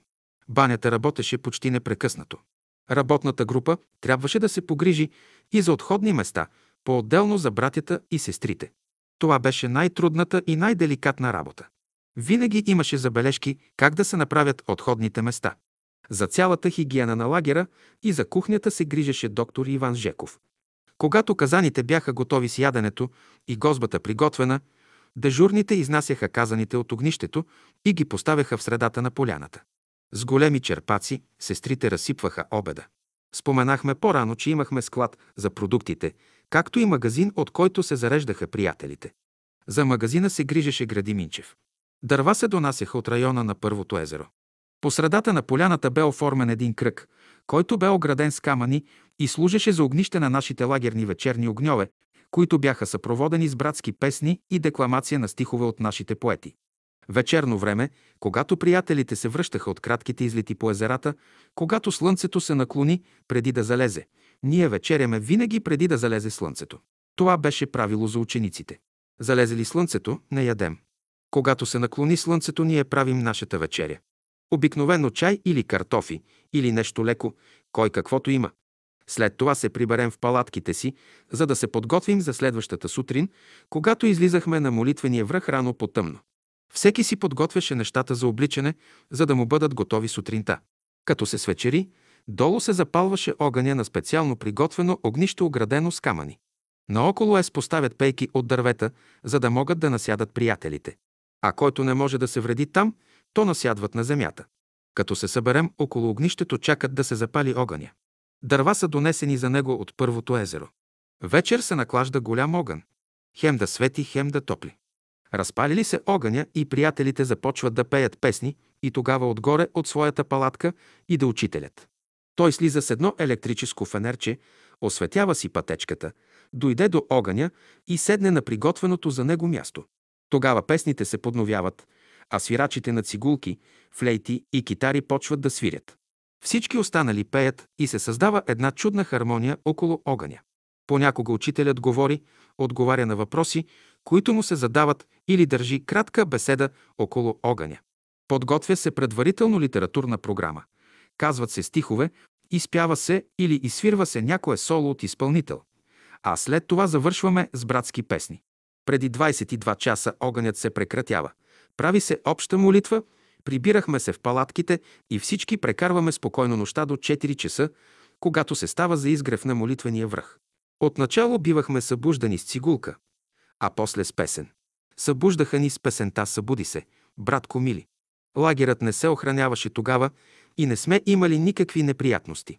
Нашите хора са сигурни, а външни хора почти не идваха през тези години. Много рядко излизаха.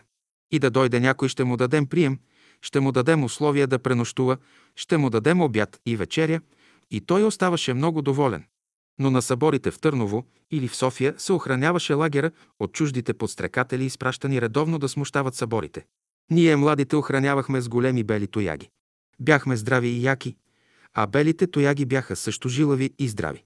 След 100-200 години този живот, който научихме от учителя, ще се възвърне край езерата с още по-голяма сила и красота. Този живот няма да угасне. Те мислят сега, че ще го угасят. Не, братския живот тогава ще се изрази там в своята сила и красота. С тези идни поколения сме и ние. Спиралата. Понякога играехме паневритмия на полянката при второто езеро и то когато времето бе лошо. Но тук имаше много камъни, останали от някогашните ледникови морени.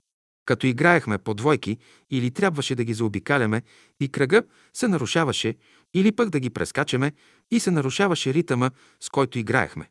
Възникна идеята да разчистим поляната. Събрахме тези камъни, а всеки от тях беше голям 50 на 40 см. Събрахме всички камъни на средата на поляната. Чудехме се какво да ги правим. Тогава се предложи да направим от тях пейки за сядане. Споделиха с учителя и той предложи да се направят каменни пейки във вид на спирала, кръгла спирала.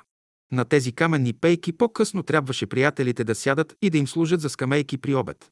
Започнахме 5-6 човека да зидаме с суха зидария.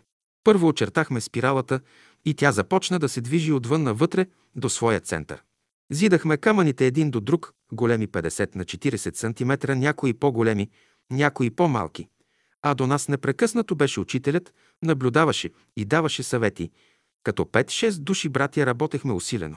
Единствено от начало до край с нас беше сестра Янакиева, която най-усърдно вземаше участие, слагаше дребни камъни в фугите. Така тази каменна пейка във вид на спирала бе готова. Значи камъните, които бяха натрупани в средата по съвета на учителя, бяха направени на каменни пейки в средата за сядане във вид на спирала.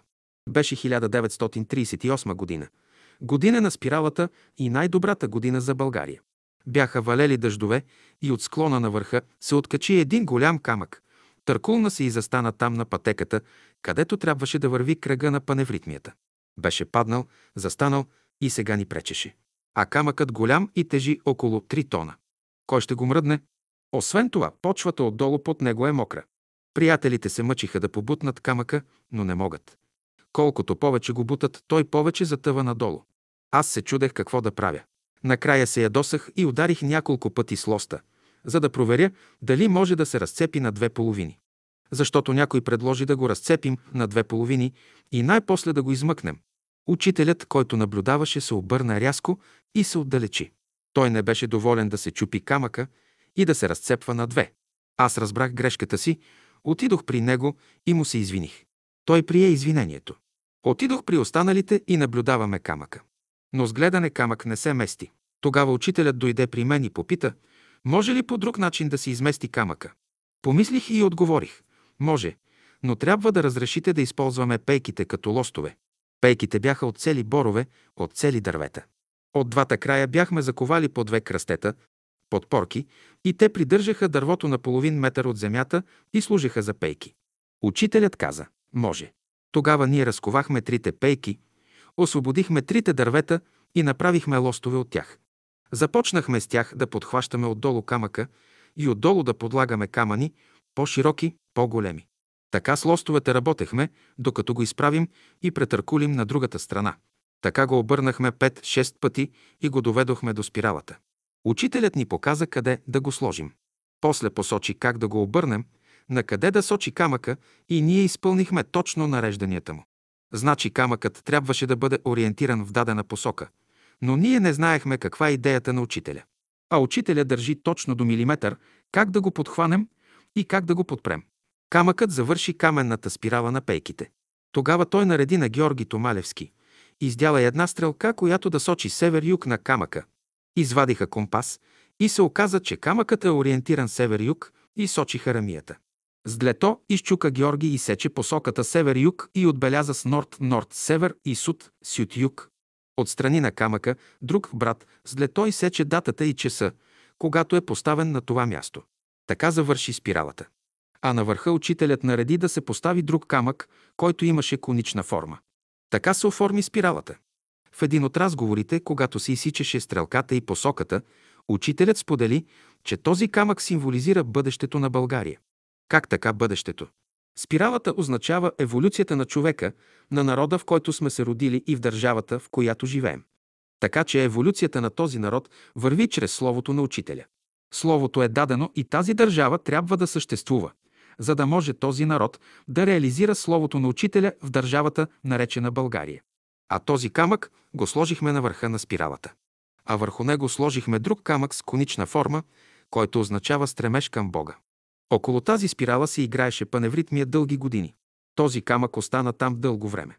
Започнаха да строят през 1955 година хижата на второто езеро. Когато почнаха да я строят, майсторите не можеха да го оставят този камък там – защото той се намираше пред вратата на хижата. Пречеше им и искаха да го разбият с барут. Как се случи, че точно тогава аз бях там? Как ще допусна да се разбие камъка? И да се разбие камъка, и да се разруши България. Казах, не. Аз ще изместя камъка. Отидох горе при върха, където бяха нашите приятели. Оформихме група от 4-5 човека. Взехме лостове от хижата и го поместихме към хълма, нататък където беше кухнята. Там в храстите и клековете между другите камъни бутнахме и скрихме камъка. Вече не пречеше на никого и входът на хижата беше освободен. Вече не пречеше на никого нито днес, нито утре. Учителят беше вложил някаква идея в камъка. Понякога учителят предаваше на външните явления някакъв вътрешен смисъл. Той го свързва с някакъв символ. Той каза тогава, докато съществува този камък, ще съществува и България. Затова ние го скрихме. Ако бяха го взривили с барут с България, бе свършено. Как така? Ето как. През 1963 г. ръководството на Комунистическата партия, която управляваше страната начело с Тодор Живков, бе взело тайно решение и без да се допита до народа бе предложило на СССР Съветска Русия България да се присъедини към Съветския съюз като 17-та република.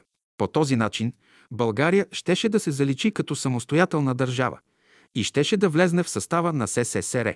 Но това не стана, понеже руснаците поради стратегически съображения отказаха на българските комунисти това предложение. Те го отказаха, защото ние бяхме укрили камъка.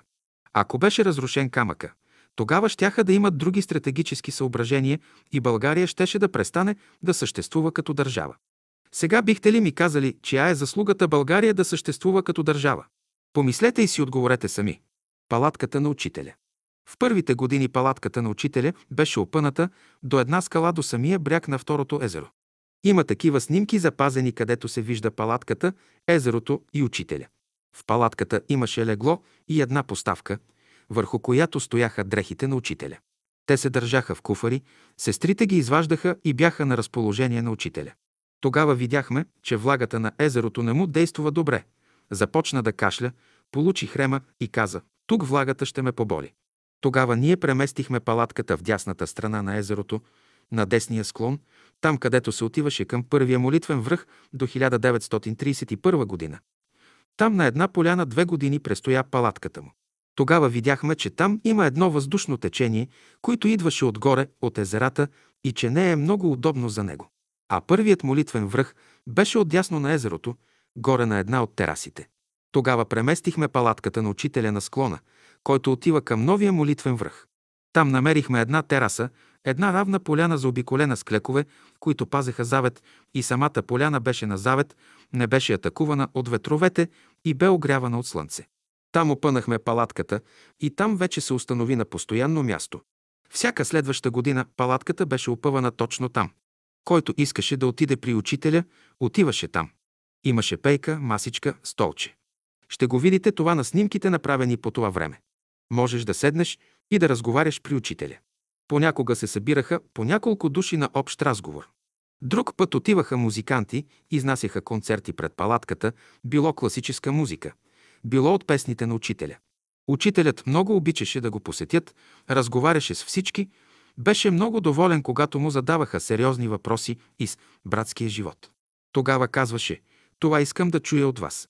След като се качи палатката на учителя горе, приятелите преместиха палатките си от езерото, като ги опънаха по склона и накрая ги огънаха горе на билото. Избираха си място по свой вкус. Но в първите години палатките бяха на поляната при самото езеро, след това минаха по склона и най-накрая се качиха горе на билото към молитвения връх. Забравих да спомена, че когато палатката на учителя беше на второто място, на една от терасите на десния склон на езерото, тук имаше също опънати много палатки на приятелите. Палатките вървяха по стъпките на учителя и на неговата палатка. Подът на палатката бе послан с плочи, а от двете страни на палатката бяхме натрупали избрани бели кварцови камъни, донесени при нашите екскурзии. После те бяха подредени с вкус и умения от приятели. Тук пред палатката учителят държеше своите неделни беседи. Палатката на французите. През 1939 г. лятото дойдоха много гости от Франция, Латвия и Естония, за да гостуват на братството и да прекарат с нас на Рила. Бяха около 30 човека, французите, които бяха много официални, амбициозни и обичаха да ни поглеждат от високо, така както някакъв перест петел се качва на плета и кукурига. Това не е измислица. Те донесоха на учителя една изключителна, хубава палатка, европейска, модерна с всички удобства и приспособления, които може човешкия ум да измисли. А нашите палатки бяха простички, ние си ги правехме сами. Купувахме американ, шиехме ги, де на ръка, де на машина и накрая американа го импрегнираме хубаво с парафин. Това беше една наша рецепта. Купуваме твърд парафин, разтопяваме го в една тенджера, после добавяме бензин, но настрани от огъня в следното съотношение. Две части бензин, една част парафин и в тая течност потапяме палатката. След това изнасяме палатката на слънце, бензина изсъхне, а парафина е импрегнирал американа и не може да пропусне вече дъжд. Такава бе и палатката на учителя. Сами и с нашите български ръце сестрите я бяха ушили, а братята подготвили колчетата и въжетата за опъване. От тези палатки ние бяхме много доволни. По-късно към тях прибавихме и двоен покрив, като спускахме едно платно да минава от едната и от другата страна, че и отзад. Това беше приспособление срещу бурята, дъждовете и вятъра. Палатките станаха постабилни и бяхме вече доволни от тях. Французите кордисаха тази модерна палатка за учителя. Някои сестри, които бяха удивени от тази палатка, наредиха да се опъне до самата палатка на учителя. Сега тя се настани много авторитетно до скромната българска палатка на учителя. Канят учителя да влезе в палатката и да я огледа. Те го канят, но учителят не влиза. Мине покрай нея, погледне я от тук, пипне, после се усмихне. А входа на палатката е затворен със специално приспособление. Той я гледа отвън, поусмихне се, мине оттам, погледне я, бутне платното, но на входа не влиза вътре, нито си подава главата. Сестрите казват, учителю, ще ви преместим дрехите и леглото в новата палатка. Учителят казва, не. Сестрите пак настояват. Ама защо да не преместим багажа ви? Вижте колко е удобна, с двоен покрив. Ще пази, няма да духа, няма да вали. Учителят каже, не. Сестрите пак настояват. И когато вече досадно настояват, учителят троснато и строго каза, аз не съм дошъл за французите. Аз съм дошъл за българите. Влезна в палатката си, направена от американ, ушита от нашите ръце, седна на леглото и не прие да влезне в французската палатка. На следващия ден учителят споделя. Вижте има къла. За една паница леща искат да си продадат първородството. За една палатка ще си отклонят благословението, което сега се излива върху българите. Хайде сега ми разтълкувайте това. Какво тълкование? Тук няма тълкование, а има решение на учителя. И когато след години някои искаха да продадат авторското право на Михаил Иванов, да издават беседите на учителя и само той да има право на това, аз казах – не. Учителят дойде за българите, а не за французите. Какво нещо е учителят? Идея имаше във всяко негово действие. А към следващите поколения брат Борис се обръща и ще ви предупредя. Не си продавайте първородството за паница леща. Има няколко снимки на учителя пред палатката на французите. Какво строго, какво тъжно лице, недоволство се излъчва от него, поради неблагоразумието на българите да си продадат първородството за паница леща. Истината трудно се носи. И още по-трудно се изнася. Уредбата на палатката на учителя бе повече от скромна. За бита на учителя, за неговите скромни нужди, за дрехите му, за леглото се грижеха няколко сестри. Той им даваше съвети, кой какво да направи. Тук бе Василка от Айтос. Тя се грижеше за учителя, переше, чистеше, гладеше, както на улица Опалченска, 66, така и на изгрева, а и на Рила също го переше и гладеше. Савка също се грижеше за някои малки нужди на учителя. Около него беше и Елена Андреева, която бе сръчна в домакинството. Мария Тодорова винаги се приближаваше към учителя, когато той имаше някаква конкретна нужда от нещо. Тя предлагаше и той одобряваше. Изпълняваше което трябваше и след това лекичко се оттегли, почти незабелязано, защото сестрите, които бяха около учителя, се ревнуваха една от друга, коя да бъде най-предана към учителя. Стъпалата. От мястото, където бе построена палатката на учителя, се разкрива чудна гледка на долината и околните върхове. Долу гледалният образ на второто езеро сребристо отразява светлината. Тази тераса при палатката му се свързваше с второто езеро с една стръмна пътека. Тя беше трудна за слизане за нас младите, а какво да кажем за учителя. Той заобикаляше и трябваше да слиза по една заобиколна пътека. Тогава ние решихме да направим стъпала на пътеката. Избрахме плоски камъни и започнахме изграждането на пътеката. Направихме я широка, близо 2 метра. Работихме 5-6 човека близо една седмица. Разстоянието не бе малко. Накрая, когато я построихме, сестра Савка се качи по нея, преброи стъпалата и те се оказаха 72 нулатива при учителя и зарадвана казва откритието си. Учителю, знаете ли, че пътеката, която построиха братята, има точно 72 стъпала? Учителят се усмихва. Знам. За нея се грижеше един архитект, изпратен от невидимия свят. Тя символизира стълбата на Яков, по която са се възкачвали и слизали ангелите небесни, за да му донесат откровението на Бога. Савка, доволна от отговора на учителя, отива и извиква фотографа Васко Искренов, за да заснеме стълбата отгоре заедно с изгледа към второто езеро и върхът Кабул от среща. Тази снимка днес показва Савка с раница на гърба, с шапка и със свитък листове слиза от палатката на учителя към лагера. Тя е била на посещение при учителя и е записала поредният разговор с него. Тези 72 стъпала извеждат от палатките на второто езеро до мястото на учителя. По нея се качваха вече приятелите, за да го посетят. А вечерно време той слизаше по стъпалата, осветявайки ги с джобно фенерче, за да дойде на лагерния огън.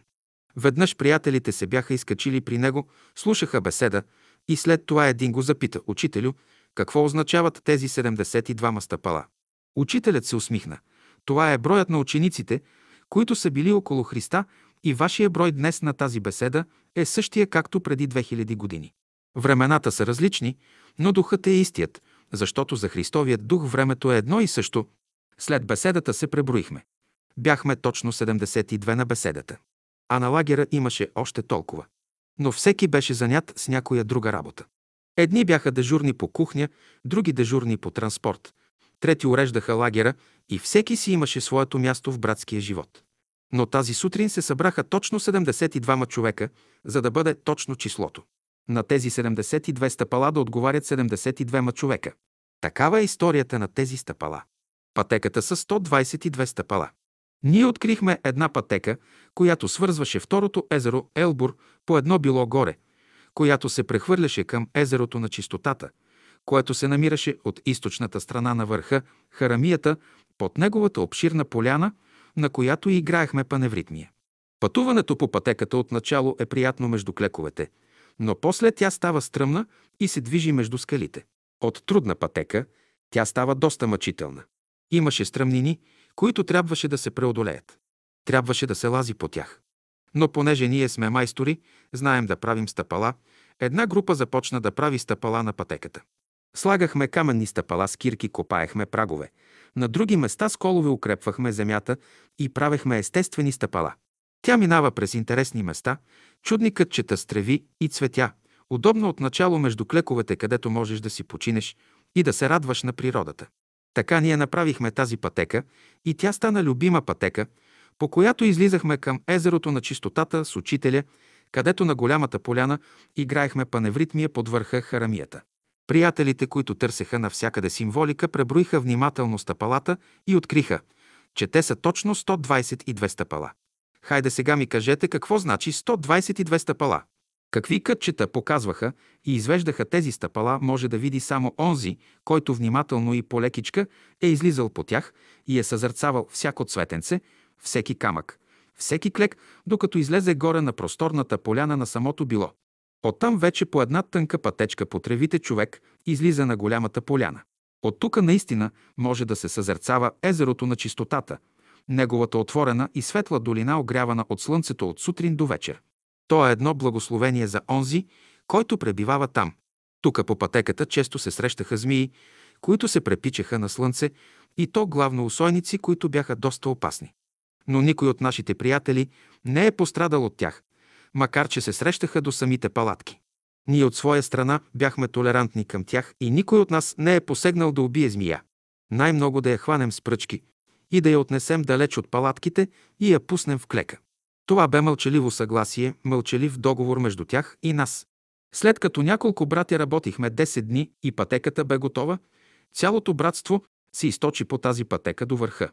Когато учителят за първи път излезна по тази пътека, той се усмихна и насърчително каза на братята, хубаво направихте пътеката.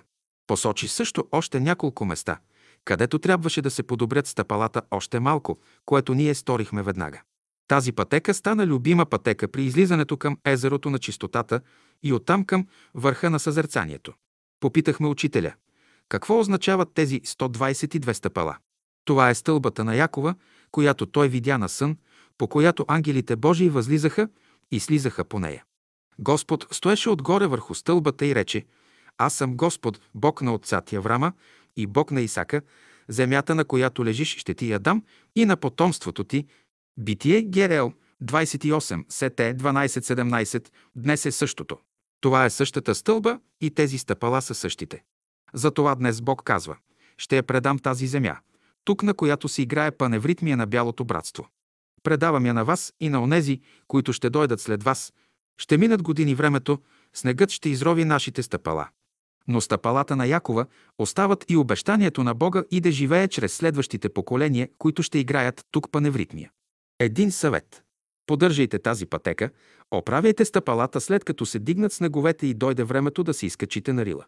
Братският живот продължава. Обещанието на Бога е завет към човечеството. Молитвеният връх. Първите две-три години излизахме сутрин за изгрев слънце и на молитва вдясно от второто езеро по склоновете над едно възвишение, където можехме да дочакаме първия лъч на слънцето. Обаче в последствие, като изучавахме околността, ние намерихме друг връх от лявата страна на второто езеро, към който можеше да се отиде лесно по билото. Този връх бе скалист, открит, добре огряван от слънцето. Докладвахме на учителя, заведохме го и той го одобри. Този връх нарекохме молитвения връх. Това беше през 1931 година. Пътеката се виеше между скалите и ние я поправихме, като трудните места подкрепихме с зидове и така направихме една удобна пътека до новия молитвен връх. Тук излизахме рано в зори. Трябва да станем рано, за да хванем първият лъч на изгряващото слънце. За нас това е и момент, това е и идея. И ние никога не пропущаме този момент. Още в 4 часа сутринта, когато започват големите летни дни, ние ставаме рано събуждани от песента «Събуди се, брат Комили», като някой от сестрите я изпяваше. Пристъпваме полека-лека един след друг по тясната пътека и излизаме на молитвения връх. Всеки сяда на своето място, което си е избрал и прекарва в мълчание, размишление и съзърцание до момента, когато слънцето изгрее. Щом изгрее слънцето, ние правим нашата молитва общо. Изпяваме песни и след това учителят държи кратка беседа. Тук са държани едни от най-вдъхновените беседи на учителя. Самата обстановка, изгревът на слънцето, безкрайните далечини, голямото небе над нас, всичко това вдъхновява и създава условия да кажеш и да чуеш прекрасни неща. Беседите държани тук са отпечатани и достъпни за всички. Те ще останат епоха в живота на човечеството. Учителят също идваше тук на самият връх, на една скала му приготвихме място за сядане и удобно място да сложи краката си. От това място той държеше своите беседи. Много песни са изпяти тук на молитвения връх и много молитви са отправени към небето. Действително изгревът тук бе чудесен. В далечината зад Стара планина се подаваше слънцето с диамантен лъч, с диамантен блясък. Тук сме прекарвали незабравими часове и никой няма да ги забрави. На това място сме живяли хубав братски живот, живот възвишен, и ще кажа свободен живот. Учителят обичаше да идва тук, каквото и да е времето. Понякога духаха ветрове, понякога се случваха и мъгли, понякога се случваше, че и дъжд, че и сняг. Обаче никакво време не ни спираше да излезем на молитвения връх, бивахме винаги редовни. Но ще кажа, че повечето от дните бяха хубави, ясни, слънчеви и макар да биваше понякога времето студено, слънцето бързо ни стопляше. Пътеката за молитвения връх която направихме и подредихме бе, за да бъде изкачването лесно и достъпно за всички, за стари и млади. Иначе бе трудно за изкачване. Учителят сядаше на своето място на камъка, който му бяхме приготвили, а наоколо по камъните, по скалите, по клековете, които излизаха до върха, бяха насядали братя и сестри. Събираха се понякога по 100 000, 200, 300, че и 500 души. Тука се пееха песни, правеха се молитви, размишлявахме върху живота си и пътя си като ученици и слушахме Словото на Учителя. Тези дни и тези часове на молитвения връх остават незабравими. Все пак на скалите останаха и някои надписи, които брат Борис Николов, който е каменар и каменоделец и сече в твърдата стена с длето, и тези надписи остават за вечни времена. Това са формули, които учителя ни е дал. Например, единият от тях гласи «Люби Бога, обичай ближния си Търси съвършенството. За тази формула учителят казва Народ, който пази тези свещени думи, има бъдеще. Аз не зная как ще ги опази този народ тези думи, но аз ги изсякох с длето и чук, за да ги има. А на самият молитвен връх, след като прекарвахме първо в мълчание, в размишление и съзърцание, след това гледахме зората, която менеше багрите си всяка минута, очаквайки първия лъч на слънцето. Той е за нас не само образ на изгрева, но и свещена идея. Ние винаги гледаме да доловим първият лъч на Слънцето, т.е. Божественият лъч във всяка работа новка, и тези твърди, недостъпни камъни ние ги обикнахме като наше родно място. Друга формула, която издялахме с лето близко до билото на този хребет гласи Верен, истинен, чист и благ, всякога бъди. Тези скали ще напомнят на хората за вечни времена какъв трябва да бъде ученика в пътя си. На самият връх до едно малко клекче се намираше камъка, на който учителят сядаше. Камъкът е като стол четвъртит, но доста тежък и голям и само няколко души могат да го преместят. От тук се простира такъв простор, такава обширна гледка към далечни върхове. От тук се вижда билото на Балкана, съзира се Мусала, а при ясно и хубаво време се прозира зад Мусала и Белмекен. От тук се наблюдава цялата верига с била и върхове. В подножието на молитвения връх се забелязват долините, които идват от трупите и от ордините езера, в тях текат бистри води. Ех, тук може човек да се нарадва на чиста и девствена природа. Камъкът на учителя беше центъра на върха. Наоколо ние насядвахме и тук прекарвахме чудни часове на братски живот, на единство и идеен живот. Камъкът на учителя, неговият стол, неговото присъствие беше център, като че ли на целия свят наоколо. Тъй, че гледката от тук е незаменима долините наоколо, върховете, просторите вдъхновяват. На юг, като отместим поглед срещу нас, се намира върхът на съзерцанието и на стръмният му склон се е спряла една скала, която има формата на пентаграма. Тази скала като че ли говори. Ти не можеш да я гледаш без да се замислиш. Колко правилно е отсечена като пентаграма с върхът нагоре. Тя се е спряла току-що до брега на езерото, това мъчно достъпно езеро, езерото на съзерцанието е едно тайнствено, свещено място в Рила поради своята чистота, своята самотност и необикновено мълчание. Затова учителят го нарече езерото на съзерцанието. Но очертанията на пентаграма се виждат само от молитвения връх. На 5.8.1931 г. на Рила учителят държа на първия молитвен връх беседата «Мястото на Бога», която е поместена в томчето «Нашето място Рилски беседи» 1931 година. След като изнесе беседата, каза «Сега да излезнеме на новия молитвен връх, виж страница 155». И от тогава започнахме да излизаме на този връх. От молитвения връх, след като направим нашия сутрешен наряд, слизаме в лагера. Тук всеки закусва леко, приготвим си малко провизии и тръгваме по пътечката към някой от езерата, където трябва да играем нашата паневритмия. Обикновено учителят казваше къде ще играем паневритмия. Росните капки. Братството е на лагер на седемте рилски езера. Тази сутрин Рила е мъглява. Току-що сме се върнали от молитвения връх. Облак е отседнал при езерото, натежал от влага. Под дрехите ни са се осаждили капчици роса, те са и по косите ни. Но времето е приятно, не е студено и е тихо. По пелерината на учителя също са се накацали и полепнали капчици роса. Една сестра посяга да ги отърси, но учителят я спира. Не дей. Те от любов са дошли при нас. Учителят отчиташе и най-малките прояви на любовта. Той погледна с любов към росните капчици и се усмихна. Това беше небесна украса, на която учителят се радваше като дете. Невидимият свят говореше с образи, а учителят с символи. Къде играехме паневритмия? Паневритмия при второто езеро Елбур. Тук бе мястото, където опънахме палатките си, където беше построена кухнята, а до нея магазина за храна. Беше оформена поляната за играене на паневритмия и мястото разчистено от камъни. В средата на поляната бе направена спиралата, каменни седалки, пейки, на които сядахме. До нея имаше дървени пейки, направени от големи дървета. Там беше и огнището за нашите лагерни огньове. Кръгът на паневритмията се движеше около тези устройства. Той не винаги беше правилен като идеална окръжност, защото мястото не позволяваше. Трябваше да заобикаляме големи скали и камъни. В средата свираха музикантите цигулари, а около тях се движеше в кръг учителят, който играеше. Палатките бяха разположени в страни, далеч от поляната. Когато времето беше лошо и не позволяваше да се правят излети, играехме тук. След паневритмия всички се събирахме около учителя, целувахме ръка и започваха интересни разговори. През това време музикантите свиреха. Накрая се разотивахме по палатките. Преди всяка паневритмия играехме шесте упражнения. Елбор означава Бог е силният. Паневритмия при първото езеро Махарзи. Когато се свършваха дървата за кухнята и за дневния лагерен огън, то ние слизахме на първото езеро. Там играехме паневритмия, а след нея всеки вземаше по едно сухо дърво, толкова голямо и тежко, колкото може да носи. Учителят също нарамваше дърво на рамото си и така се завръщахме на нашия лагер при второто езеро и се натрупваше голяма камара от дърва. Има запазени снимки, на които се вижда как всеки е нарамил дърво, носи или го влачи според умението и силата си. Махарзи означава голямата почивка. Паневритмия до третото езеро Балдер Дару. Тук излизахме, когато обстановката предразполагаше за по-голямо вътрешно задълбочаване и изживяване. Обстановката тук е необикновена.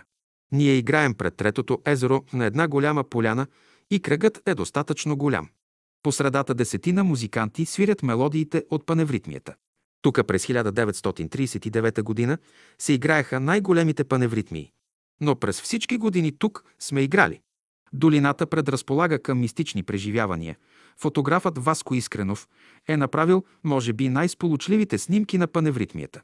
Панорамата е необикновена на фона на върховете, които заобикалят Третото езеро.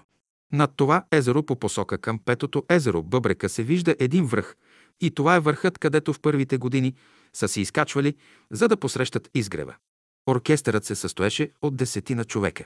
Имаше години, когато тревата беше мокра и намокраше обувките ни. Някои предвидливо се събуваха и играеха боси. След паневритмия, тук учителят беше дал няколко упражнения, при които ние се нареждахме, построявахме се и трябваше да превземем върха от към страната на Петото езеро. По даден знак всеки тръгваше, взимаше посока и се изкачваше нагоре без да променя посоката си и без да го спират препятствията, които среща обикновено камъни малки или големи. Балдер Даро означава онзи, който дава благата. Паневрит ми е край петото езеро Махабур. Петото езеро има формата на бъбрек. То е голямо езеро и е от най-дълбоките езера. От към западната му страна се издига върхът Кабул, а от източната му страна обширни поляни се простират, на които ние обичахме да играем паневритмия. Тук, при езерото на западната му страна, се издига скала над водата почти отвесно.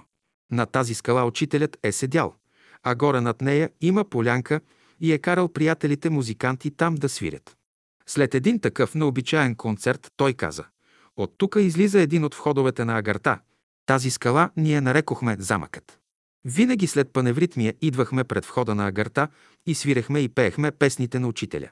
А след паневритми учителят ни даде едно упражнение. Наредихме се на варига до самият бряг на езерото, седнахме на брега, изухме си обувките и нагазихме с краката си във водите на езерото до колена и трябваше да плиснем с двете си ръце навътре вода и да измием лицето си. Трябваше да изречем и няколко формули. Трябваше по такъв начин да влезнем в общение с обитателите на езерата. След това се изсушавахме и се обувахме. Тук сме прекарвали незабравими часове. Наоколо обикновено пасеха конете на брат Янко. Веднъж те дойдоха между нас, застанаха помежду ни, като преди това се бяха наредили в права редица и ни наблюдаваха. След като свърши паневритмията, ние се скупчихме около учителя да му целуваме ръка и когато се огледахме, видяхме, че конете са се размесили между нас. Като че ние се намирахме между конете, а не конете между нас. Учителят ги погледна, усмихна се и рече. Тези коне са кандидати за бъдещи ученици на братството. Да, чуден е животът, неповторим, неразгадаем. Понякога учителят даваше упражнения според местността, според обстановката и според духа, който създава обстановката. Веднъж учителят нареди всички ученици да се наредят в кръг, обърнати с гръб към центъра. И след това всеки трябваше да върви по посока на радиуса на кръга, независимо кой каква пречка ще срещне. Дали ще бъде камък, храст или вода. Всички тръгнахме и извървяхме доста голямо пространство. Някои дойдоха дори до езерото, но не влязоха в него. Тогава учителят каза, това упражнение направихте добре. Това показва, че за в бъдеще ще имате добри условия за работа. Голямата площ на езерото Махабур наистина удивлява и създава страх. От западната страна се издига онази въпросна скала и от подножието на скалата тръгва пътечка, която извежда горе над скалата, където има полянка. Там понякога, но много рядко отивахме с учителя. На тази полянка той е говорил много и е държал беседи. Аз обичах да идвам тук, защото беше място, където можеш да се скриеш. Никой да не те види и да прекараш спокойно целият ден. Ако можеш да влезнеш в общение с съществата, които пазят един от входовете на агарта, ти си вече спечелил много и този ден за теб е незабравим. След паневритмията някои се отправяха нагоре по пътеката, която водеше за шестото и седмото езеро и правеха своите излети за цял ден. Махабур означава големият и силният. Паневритмия на поляната над езерото на чистотата. По пътеката на 122 стъпала излизахме на една голяма поляна. От едната страна на поляната е харамията, а от другата страна е едно малко езерце, което нарекохме езерото на чистотата. Това име го даде учителят. Тази поляна се разполагаше на върха на хребета, беше голяма, равна, открита от всякъде и беше едно от най-хубавите места на езерата. Тук ние разполагахме нашият кръг на паневритмията. Това беше необикновен, голям кръг и имахме възможност да се съединим с всички върхове и езера наоколо. Такъв простор и такова разширение на духа получава човек на тази поляна. Необикновена поляна. След паневритмията ние отивахме към източната страна. Като сядахме на скалата и тук обикновено учителят държеше беседи. Това беше връх, който се издигаше над езерото. От тук се спуска стръмна пътека стъпаловидно до езерото на чистотата. Едно малко езерце с открита широка долина, добре огрявана от слънцето. Но около около това езерце няма клекове, защото е високо. Тук често идвахме с учителя и той обикновено с голямо разположение държеше беседи или пък прекарвахме времето с хубави разговори по най-различни въпроси, които ни интересуваха като ученици. От тук някои предприемаха редица екскурзии в околността. Други се завръщаха в лагера, особено дежурните по кухня. А трети прекарваха целия ден по поляните. Харамията ще се казва Харномие. Този връх се извисяваше над нас, когато бивахме долу при езерата или играехме паневритмия горе в подножието му. Учителят поясни, че не трябва да се казва вече харамия. На този връх на времето е била наблюдателница на харамиите, които са причаквали търговците на едър рогат добитък, които са се спускали от платото на връх, дъмга през есента. Там е бил пазара на добитък и е ставало заплащането злато. Търговците са получавали добитъка и с горещо желязо са слагали дъмга върху хълбука на животното, като този знак показва, че животното е закупено и е на търговеца. Всеки търговец има своя дъмга, т.е. свой знак. Едните са слизали с добитъка, а другите с парите. Тук при слизането харамиите са нападали търговците злато и са ги обирали. Това не е притча, а е истина. Затова учителят, след като изнесе толкова много беседи на седемте езера и където се игра толкова много паневритмия, промени състоянието на този връх и го нарече Харноми. Учителят не разрешаваше да се качват приятелите на него. Беше разрешил само на един брат, който всяка вечер се качваше горе на върха, палеше огън и след изгасването му слизаше долу. Тази задача му бе поставена от учителя. Вероятно това имаше някакъв тайнствен смисъл, за който ние можехме само да предполагаме. Може би с този огън се извикваха душите на всички убити, както и на убийците, и учителят след това ги освобождаваше. Това бе загадката на тези огньове.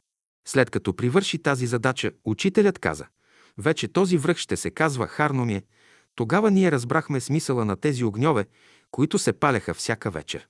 Близнаците. Това са две езера, които се намират в подножието на харамията. Вторият близнак навлиза в скалиста долина скалиста и сенчеста, заобиколена от отвесни скали. Те са изсечени като с нож. Тук тишината е непроницаема. Слънцето грее кратко време. До езерото има такова мълчание, че човек не може да не се замисли върху тези неща, върху които не е мислил до тогава. При вътрешния близнак, това езеро някои братя и сестри са имали преживяване, при някои моменти на вглъбяване са им се отваряли вътрешните очи и уши и те са виждали и слушали същества, които са изнасяли концерти и са играели танци. Други пък само са чували музика и хор, което обикновеното ухо не чува. Това са опитности на наши приятели по времето на школата. Външният близнак е издаден по-навън и по-наоткрито и не е заобиколен от скали. Тук наоколо се вижда как са работили ледниците преди хиляди години. Това е типична ледникова долина, каквато рядко ще срещнете другаде. Ледниците имат това свойство, че изсичат отвесно склоновете, пропастите и издълбават дълбоки чаши, които стават после легло на езерата. Това е типична ледникова долина с морените, с скали донесени от ледовете големи колкото къщи и турени така като чели с човешка ръка. Главата на седемте езера Шемха. Това е най-високото и най-малко езерце от седемте рилски езера. Учителят го нарече Шемха, което значи главата. То е скромно, тихо и самотно езерце. Няма никакви особени претенции, долината му е широка, огрявана от слънцето. И то е едно рядко построено сърце. Тук наистина може да се почувства красотата на планинския живот. Човек може да се присегне и да си гребне с шепа вода, че и да си сръбне. Толкова е то достъпно за човешките ръце. Но то е недостъпно за онези, които в себе си не носят чистотата. Защото само в чистотата човек може да се огледа. Огледалният образ на езерото е необикновен. Тук се отразяваш такъв какъвто си. Тук е главата на целият циркус на седемте рилски езера. Шемха – това е името на мъдростта. Главата е символ на мъдростта, която управлява целия тоя циркус с седемте рилски езера. Шестото езеро на Рила сърцето. Почти на всички езера до петото езеро сме играли паневритмия и сме отсядали на почивка. На следващото езеро, шестото, беше любимо езеро на учителя при езерата. Беше наречено от учителя сърцето. Ако застанеш в горния край на 5-6 м над езерото и погледнеш надолу, ще видиш, че езерото очертава формата на сърце. В долния край на езерото, където водите на езерото изтичат, имаше едно хълмче и полянка и там прекарвахме колкото може повече. Това хълмче, погледнато отгоре, приличаше на лъвска глава. Обикновено към края на лятото и началото на есента сърцето се освобождаваше от снега и от една преспа, която стоеше вляво. Имаше години, когато преспата се стопяваше, а имаше години, когато не се стопяваше. За тази преспа учителят бе казал – тази преспа е барометъра на българското сърце. Когато се стопява, това означава, че българите същата година излъчват повече топлина чрез любовта си, която отдават на ближните си. Стопява ли се преспата, значи добре ще минат през тази година. Не се ли стопи, ще има препятствия. Затова всяка година, когато бяхме на езерата, поглеждахме преспата и записвахме в тефтерчетата си какво показва този барометър. Той никога не ни лъжеше. Та долу на хълмчето, което погледнато отгоре приличаше на глава на лъв, там нашите цигулари изнасяха концерти като на подиум, а ние цялото братство бяхме насядали от другата страна на брега на езерото и слушахме. Представляваше една огромна аудитория този циркус. Отлична акустика от това циркусово езеро. Ние сме седнали до учителя на 30-40 м от брега на езерото. Насядали сме на отсрещния бряг срещу лъвската глава и слушаме. Невероятно звучене и невероятна акустика и преживяване от сигулковото изпълнение на музиката на учителя. Това беше по времето на учителя. Изнесете си вие концерт по ваше време. Десетки години след това бяха дошли едни французи. Една отлична цигуларка Франсин и Стефан китарист. Тук те дадоха един голям концерт. Те бяха семейство. Бяха тръгнали по света в името на идейни подбуди да разнасят безплатно своята музика. Дойдоха и в България. Пристигнаха на изгрева, заведохме ги на езерата и те дадоха един концерт на този подиум при главата на лъва на езерото Сърцето. Тя, Франсин, е виртуоз цигулар, а мъжът и Стефан акомпанираше на китара и те тук дадоха един тържествен концерт. Те почувстваха какво значи присъствие от невидимия свят и бяха доволни, възхитени от самата природа. Никога не бяха свирили на такъв концертен подиум и при такава аудитория и пред такъв циркусов салон. Сърцето е заобиколено с поляни и скали, но долината му не е стръмна. То се огрява от слънцето много хубаво и е от най-приятните за погледа езера. Около езерото се намират плочи, които ние използвахме на времето, за да покриваме покрива на кухнята. Тук често сме отсядали с учителя, където той ни е държал незабравими беседи и ни е открил хубавия живот, скрит в тези форми. Той можеше понякога да отвори очите ни, за да видим, че зад тези скали и езера, зад тези върхове има скрит живот и този живот е достъпен за нас и ние можем да го почувстваме и можем да разговаряме с него. Тук при сърцето, долу където се изливаше водата му, има скали симпатични и хубави. Между тях има полянка, на която сме сядали с учителя и сме прекарвали хубави часове. Един път при разговор, след като бяха свирили нашите оркестранти и езерните води, се отзоваха и откликнаха на техните песни. Учителят каза, тук е един от входовете на Агарта. Агарта е скритият град, където живеят напредналите същества, където има особен ред и порядък и до който хората не са дошли още. Там при главата на лъва е входа на Агарта. Учителят използваше и природата наоколо и правеше тълкование на явленията.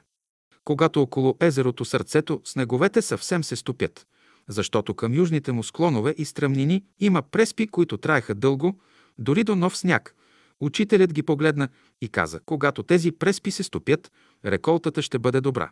Ние проверявахме и това се изпълняваше обикновено точно.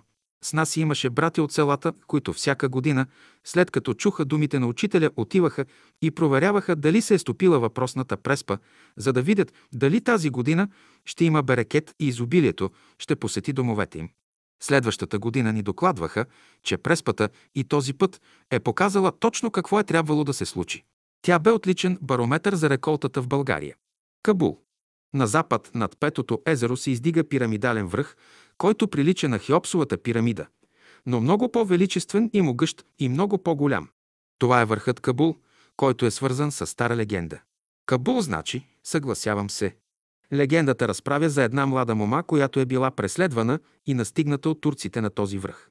Тази мома е била смела, тя се изправила срещу гонителите си, а те са насочили срещу нея оръжията си. Спряла ги с ръка и казала «Кабул», което значи «съгласявам се». Турците се спряли, а момата с един скок се хвърля от височината в пропаста. Така турците не са могли да я заробят. И от тогава върхът носи това име. Тук също сме се изкачвали в подножието му с приятели. На екскурзия до Еленин връх. Понякога сме правили екскурзии по билото, като сме минавали през връх Дъмга, насочвали сме се към Додов връх и се движихме по билата.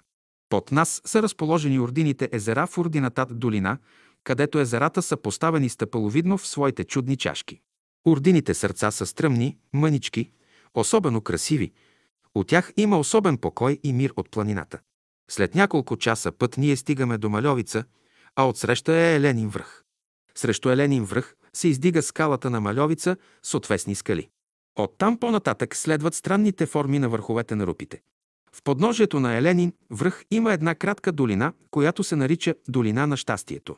Там има такова едно хармонично съчетание на долините, на склоновете, на клековете и потоците. От тази долина се излъчва такава хармония, че човек може да я почувства и отдалече без да я посети, но по-хубаво е да я посетите. Еленин връх е свързан с една легенда. В далечното минало на Еленин връх се изкачил цар Петър, а пък на връх Малевица Иван Рилски и се разговаряли на висок глас от двата върха. Иван Рилски не искал да приеме цар Петър, който му е дошъл на гости и е донесъл царски дарове и просел прошка и помирение. Всъщност, цар Петър е бил рожден брат на Иван Рилски, но той не е бил доволен от неговата политика, от неговото подчинение на Византия и за това не го е приел. Цар Петър се оженил за внучката на Василевска от Цариград, сключили 30 годишен мир с Византия и царската принцеса, която му дали за жена я нарекли Ирина, тя носила това име, което преведено значи мир. Но разговор между двамата братя е имало и той се е осъществил между двата върха. След това цар Петър си е отишъл.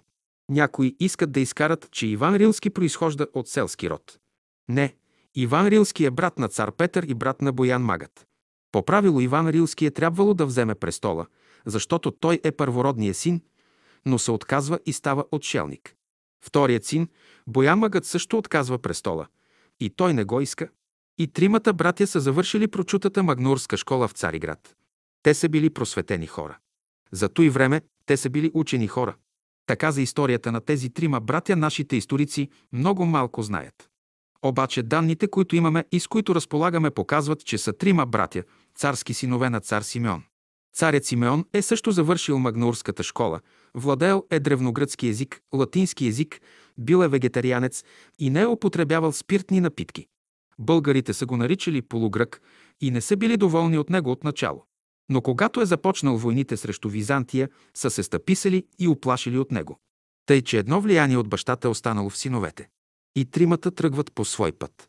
Иван Рилски е отшелник и създава цяла школа около себе си, която има връзка с исихазма по онова време отшелничество, самовглъбяване и е молитвен дух връзка с Бога. Боян Магът е идеологът на богомилското учение и създава школата на богомилите. Поп Богомил е разпространител, а Боян е идеологът. Цар Петър, след като попада под византийско влияние, дочаква през река Дунав да дойде от север киевския княз Светослав да превземе България, след това да воюва срещу Византия. Накрая Византия ги отблъсква отвъд Дунава, а България пада под гръцко робство със смъртта на цар Петър за следващите 110 години. Това е историята и легендата за Еленин връх. Върхът на съзерцанието. Един обширен гръб на планината, покрит с зелена трева, излиза от горите и води до един връх. Той се казва Зеления рит, а върха, до който стига учителят, го нарече върхът на съзерцанието. От този връх се вижда една невероятна панорама. Вляво се вижда езерото на чистотата във всичката му красота и езерото и долината, поляните, върховете и скалите наоколо. Всичко тук те обгръща като една дреха и те изпълва с възторг. Върхът на съзерцанието, облечен в скали, които представляват серпентини, най-старите скали на земното кълбо. Те имат чудновати форми. По тях личат още пръстите от ръцете на ледниците, които са работили тук отгоре. Между скалите има полянки, чудни кътчета за почивка и отмора. Тук наистина живеят същества с много висока култура. Човек може да влезе в общение с тях, ако той е съзерцателна натура, ако може да проникне с чувствата си през тези форми и да почувства живота в тях. Да, тук човек наистина може да разговаря с невидимия свят. От върхът на съзерцанието се открива чудна гледка към далечните върхове в стройни форми, езера се виждат, долини дълбоки, скали отвесни, всичко това съчетано в една велика хармония. Но обърнете ли се към рупите, от тук е най-хубавата гледка на планинската верига. Рупей значи планина на духовете, така учителят преведе името Рупей. От тук се вижда, като се почне от Еленин връх, Малевица, от него веригата на рупейте, като се дойде до злият зъб и погледа се отмества до фигурата на Титана, който си е легнал на гърба си. Погледът отива чак до попова шапка. Това е една чудесна верига с странни и необикновени форми, каквито няма подобни другаде в България, а може би и по целия свят. На запад се вижда харамията, като орел, който е разпрострял крилата си. Зад него се вижда Кабул и другите върхове, които отиват в безкрая нататък. Върхът на съзърцанието е един от най-хубавите върхове в планината въобще. Той е тих, спокоен, чист, не се посещава много, защото е на страна от обикновените пътища. Но в скалите му има чудни кътчета. От двете му страни има преспи, които не се стопяват през лятото. Следователно, този връх лесно се снабдява с вода, което е много удобно. Този връх на някой от приятелите се хареса много и започнаха да летуват и да опъват палатките си, макар че височината е голяма почти 2800 м. Това място стана едно красиво убежище за приятелите, които искаха да съзерцават хубавата природа, да живеят в пространството, да има над тях светло небе и да общуват с съществата, които тук живеят. Тази голяма пряспа горе на върха от към северната страна не се стопява до новия сняг. Новият сняг я подхваща наново и тя изкарва още една година. Скалите на върха са серпенти, които имат много сложен състав. Те са вторични и третични минерали, които показват, че тези скали са от най-дълбока древност. Даже като естественик и геолог бих казал, че това са едни от първите скали на земното кълбо, формите им са странни. Те са разрязани от ледовете и са им предадени особени оригинални форми, каквито другаде не се срещат. Тук именно човек може да прекара незабравими часове в съзерцание, в размишление или в молитва, или просто да си почине. Ето там има една скала, която прилича на човек загърнат в гуна. Тя е характерна за върха и ние отдалеч, ако го погледнем, по тази скала ще го различим от другите. Поляните наоколо са осеяни от камъни, защото те представляват морени от старите ледници. Можем да видим образци на ледникови морени, и характерни, като че ли вчера са ги напуснали ледниците. Да чудни върхове има тука, чудни гледки и окото се радва на необикновената картина. Учителят обичаше да идва на този връх и то в хубаво време тихо, слънчево, топло. Той ще ни доведе тука, ще се разположим по поляните на самия връх и тогава, като съзерцаваме чудната природа наоколо, като разговаряме и размишляваме, учителят ще ни държи кратка беседа. Тук сме играли паневритмия. Има една голяма поляна, на която могат да играят и хиляда човека. Да, е едно чудно място в нашите планини, които учителят препоръчваше. Чистота и простор и красота. Често можехме да видим сърничка да премине. Те често прехвърляха билото. Може да видим и от златките, особено любими птички. Тук бяха скалничетата, които живееха скрити. Там виеха гнездата си и сутрин излитаха из весели прелитания и песни посрещаха деня. Птичките тука живееха и тъй се бяха приспособили с шарките си към скалите, че ако кацнат на скалата и не се движат, не можеш да ги видиш. Така се пазеха те от неприятелите си. Наистина тука имаше кътчета, които те привличат, канят и казват «Заповядай, почини си, помисли». И ако ти е отворена душата, можеш да разговаряш с съществата, които живеят тук. При една екскурзия учителят се загледа в този свят на чудновати форми с тези удобни поляни, заветни, закътани, че можеш да прекараш в самота, а и някоя малка група може да проведе съкровени разговори. Учителят посочи с ръка. Вижте колко салони имате тук. За всеки го едного по един салон. От тогава приятелите нарекоха това място салоните. Но и скалите тук бяха една основна необходимост, за да се почувства силата на природата. На тези чудесни скали аз изсякох с длето и чук формули, които учителят е дал. На една от скалите изсякох. Мирът Божий превъзхожда всяко знание. Над тази формула човек има дълго да мисли. Тя разкрива един дълбок живот, който е скрит в цялата природа и който особено силно се чувства тук. Друго правило за ученика, изрязано в скалите, гласи без страх и без тъмнина, с обичи и виделина. Това са правила за учениците, те въжат за всички времена, за всички епохи и никога не могат да се изменят. Друго правило, което е изсечено в скалите е бъдете силни, защото Бог живее във вас. Като се отива от върха към чешмичката, която аз направих и се намира на стома по-низко при една разцепена скала. Но на друга скала е написано правилото – храни се добре, мисли добре и работи добре. Тези напътствия ще служат на хората хиляди години. Няма да ги заличи времето, а ще кажат, че тук са идвали и живяли човеци. Човеци свободни по дух, по мисъл и по воля. Езерото на съзерцанието. Ако се отиде към северната страна и се погледне надолу, то се открива отвесна скала висока няколко стотин метра. Долу се вижда езерото на съзерцанието. То е дълбока стръмна долина, където слънцето изгрява късно и залязва рано. Езерото на съзерцанието е странно, загадъчно и мълчаливо езеро. Тук има едно присъствие на същества, които са сериозни, задълбочени и подхранват идеи, които хората още не познават. То е самотно езеро, рядко се посещава и е мъчно достъпно.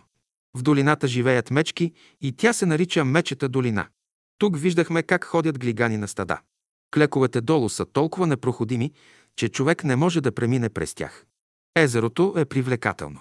То привлича човека със скрития живот около него. Огрява се малко от слънцето, защото е в дълбока долина, оградена с отвесни скали, високи върхове. Но когато слънцето грейне, тука водите дават чудесни отблясъци, каквито другите езера не дават. Това езеро е езеро на съзерцание. Това бяха думи на учителя. А ние години наред, като летувахме тук с Мария Тодорова на палатки, се убедихме какво значи да живееш до върха и над езерото на съзерцанието. А на вас препоръчваме да опитате да си опънете палатките тук и да преживеете същото. А сега ще ви разкажа историята за падналия титан и като я научите, идвайте тук на салоните. Има какво да видите и има за какво да размишлявате. Падналият титан.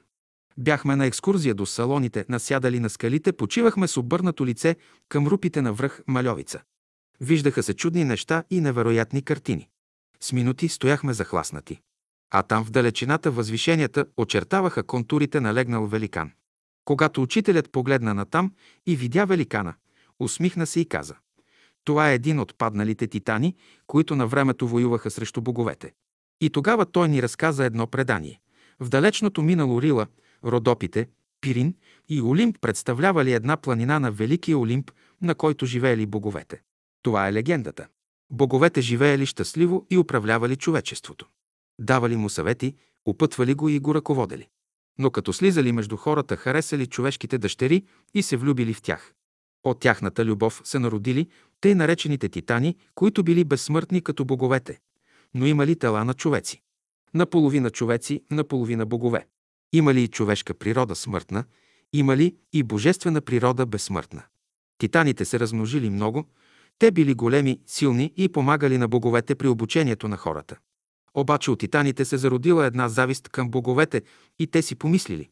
Защо ние да не отидем на Олимп и да не живеем там в безсмъртие и да управляваме човечеството? И така титаните започнали да се организират и да подготвят един бунт против боговете. Когато се подготвили достатъчно, титаните обкръжават Великия Олимп и запознали да настъпват срещу него. Започва една невиждана битка между титаните и боговете. Титаните са силни като боговете и откъртват грамадни скали и ги хвърлят към Олимп.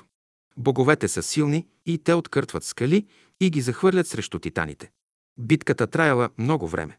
И всички скали, които виждате наоколо, са остатъци от тази голяма битка между титаните и боговете и затова целият този масив е разхвърлен от скали. Обаче титаните били много, а боговете се намират в отеснение и вече започват да губят битката и за малко Олимп щял да падне. Тогава боговете се обръщат към Зевс, който държи в ръцете си светкавици и мълни. Зевс застава на Олимп и оттам започва да поразява титаните с мълни. Така боговете спечелват войната с титаните. Сега, който се съмнява в легендата, ето там един от титаните лежи, което показва, че тази легенда действително е била като истинска. Ето един от тези титани великани е пред нас. Това е падналият титан, който лежи на гърбът си. А от битката останали тези скали и масиви около нас. Ние седяхме ахнали от почуда от това, което слушахме от устата на учителя. Пренасяхме се в онази епоха на титаните, мигахме с очи и наблюдавахме падналия титан от срещани. Какво велико преживяване! Бяхме свидетели как учителя разкри една загадка от миналата история на Земята. Беседи на Рила. Най-важната беседа, която държеше учителят, беше сутрин при изгрев слънце на молитвения връх от 5 часа сутринта. Те бяха кратки беседи, в които учителят подчертаваше съществени идеи на братския живот. Учителят седи на своя каменен стол на молитвения връх, облечен в светъл костюм, завит с бял шал, понякога наметнат с пелерина при вятър и държи своята беседа. При нозете му са трите стенографки, които стенографират. Другите си взимат бележки и записват онези мисли, които смятат, че са важни. Така всеки имаше своя тетрадка, от която си препрочиташе, когато имаше нужда и когато пожелае. Тези беседи са отпечатани. В неделя от 10 часа учителят държеше своята неделна беседа. Обикновено в първите години той я държеше при второто езеро. Приятелите са насядали на пейките, той е седнал на удобен стол и предава беседата си. Има запазени снимки от времето на тези беседи. Учителят държа няколко беседи и пред нашата палатка с Мария Тодорова, когато ние се бяхме изтеглили от общия лагер, горе на седлото, на билото, което започва от молитвения връх и върви към харамията. Той доведе там братството и по този начин спряха критиките срещу нас. Това е документирано с снимки. В неделя от 10 часа учителят държеше своите беседи и пред своята палатка на поляната, там където я изместихме горе на билото на една тераса. Учителят седи на един плетен стол, а наоколо са приятелите. Тук са направени едни от най-хубавите снимки на учителя с приятелите. Това са снимките наречени «Учителят на плетения стол». До него бе сложена масичка с бяла покривка, на която бе положена неговата Библия. След паневритмия, на поляната над езерото на чистотата в източния край има една скала и поляна, и там учителят държеше кратки беседи. Винаги, когато играехме паневритмия на първото, на третото и на петото езеро, учителят след това държеше кратки беседи. Понякога приятелите посещаваха учителя, водеха се разговори, които се записваха. Частните разговори и въпросите, които се задаваха, както и отговорите, които получавахме при нашите екскурзии, се стенографираха от Боян Боев. Част от тези дешифрирани беседи влезнаха в книгата «Учителят». Разговорите при Седем Терилски езера. Словото на учителя на Седем Терилски езера успяхме да издадем. Формули дадени от учителя на Седем Терилски езера през 1940 година. 14-19 август 1940 година. Господи, благодаря Ти за свещената енергия на Божествения живот, който ни изпращаш заедно с слънчевите лъчи. Живо чувствувам как Той прониква във всичките ми органи и навсякъде внася сила, живот и здраве. Той е израз на Твоята любов към нас. Благодаря Ти. Аз съм мобилизиран, аз имам работа, аз служа на Бога и затова всички духове, които причиняват болести, да си отидат.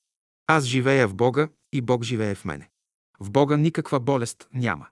И затова аз трябва да бъда здрав и съм здрав. Аз разполагам с неизчерпаемо богатство. Аз живея в изобилието на Божията любов. Дишам светлината на божествената мъдрост, движа се във великата Божия истина, която носи свобода и простор за душите, като раздавам всичко, което Бог ми дава. В небето, между спасените само ангелите синовете Божии са, които служат на Бога с любов, мъдрост и истина. Аз съм ангел-вестител, служител на Бога.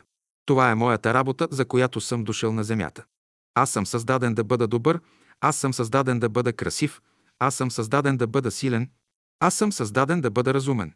Аз искам да бъда честен, аз искам да бъда справедлив, аз искам да бъда разумен, аз искам да бъда благороден. Затварям очите си за физическия свят. Отварям ги за духовния, ангелския и божествения свят. Три пъти. Затварям ума си за физически свят. Отварям го за духовния, ангелския и божествения свят. Три пъти затварям устата си за физическия свят и отварям я за духовния, за ангелския и за божествения свят. Три пъти. Неразположен си, кажи. Бог е сега разположен, всички светове, всички ангели са радостни.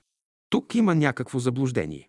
Тогава защо аз да се спъвам, а ти и малкото дете на Бога ще служиш, за да определиш бъдещия живот. С Бога, който живее в мене, всичко мога. Концерти на Рила. Най-тържествен беше братския обед.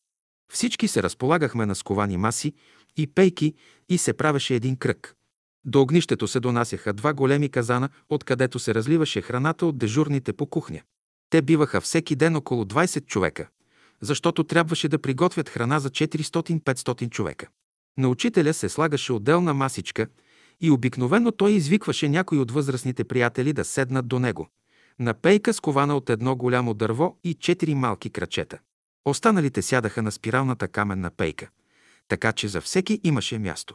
След като свърши обеда, приберат се съдовете и музикантите застават в средата на кръга, сядат на подвижни столчета, които си носеха от София и ни поднасяха своята концертна програма. Приятелите са насядали по каменната спирала, някои на земята по камъните, на пейките, всеки е заел подходящо място и наблюдава и слуша концерта. Те свириха както и класическа музика, така и песни от учителя. В някои от програмите свиреха трио, Галилей Величков и Филип Стоицев цигулка и Невена Капитанова китара. Друг път имаше инструментален състав, в който свиреше Кирил Икономов, Мария Златева, Филип Стоицев, Галилей Величков, Пенка Анева, Веселин Павлов, който след това стана диригент на Софийската опера. Понякога музикантите изпълняваха и солово някои мелодии, като Симеон Симеонов, Кирил Икономов, а понякога с изпълнение на две цигулки. Програмата бе предварително подготвена, уточнена, така че нашите обеди бяха музикални и завършваха с едно преповдигнато настроение. При паневритмията състава на музикантите се увеличаваше. Тук взимаха участие и други, като Цанка Екимова, Петър Манев, Симеон Симеонов, Ангел Вълков, Петър Камбуров и още много други. Ако погледнете днес снимките при нашите паневритми на езерата, ще откриете, че музикантите са винаги били между 10 и 15 човека. А това не е малко. Лагерните огньове започваха с песни и с литературна програма, която се ръководеше от Симеон Симеонов. Завършваха с Господна молитва, след което се прибирахме в палатките за почивка и сън. Сутринта в 4.00 ставахме. Очакваше ни новия ден. Братският живот продължаваше. Последните екскурзии с учителя на Рила. 1939 година.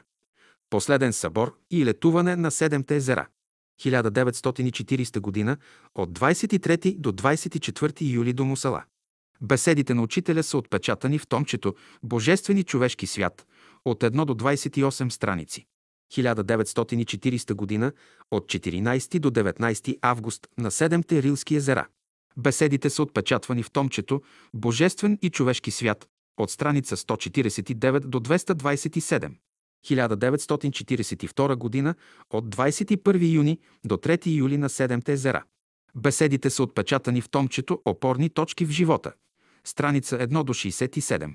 1942 година. Месец август-септември до връх Мусала за 12 дни. 1943 година. Средата на месец септември за 12 дни до Черни връх.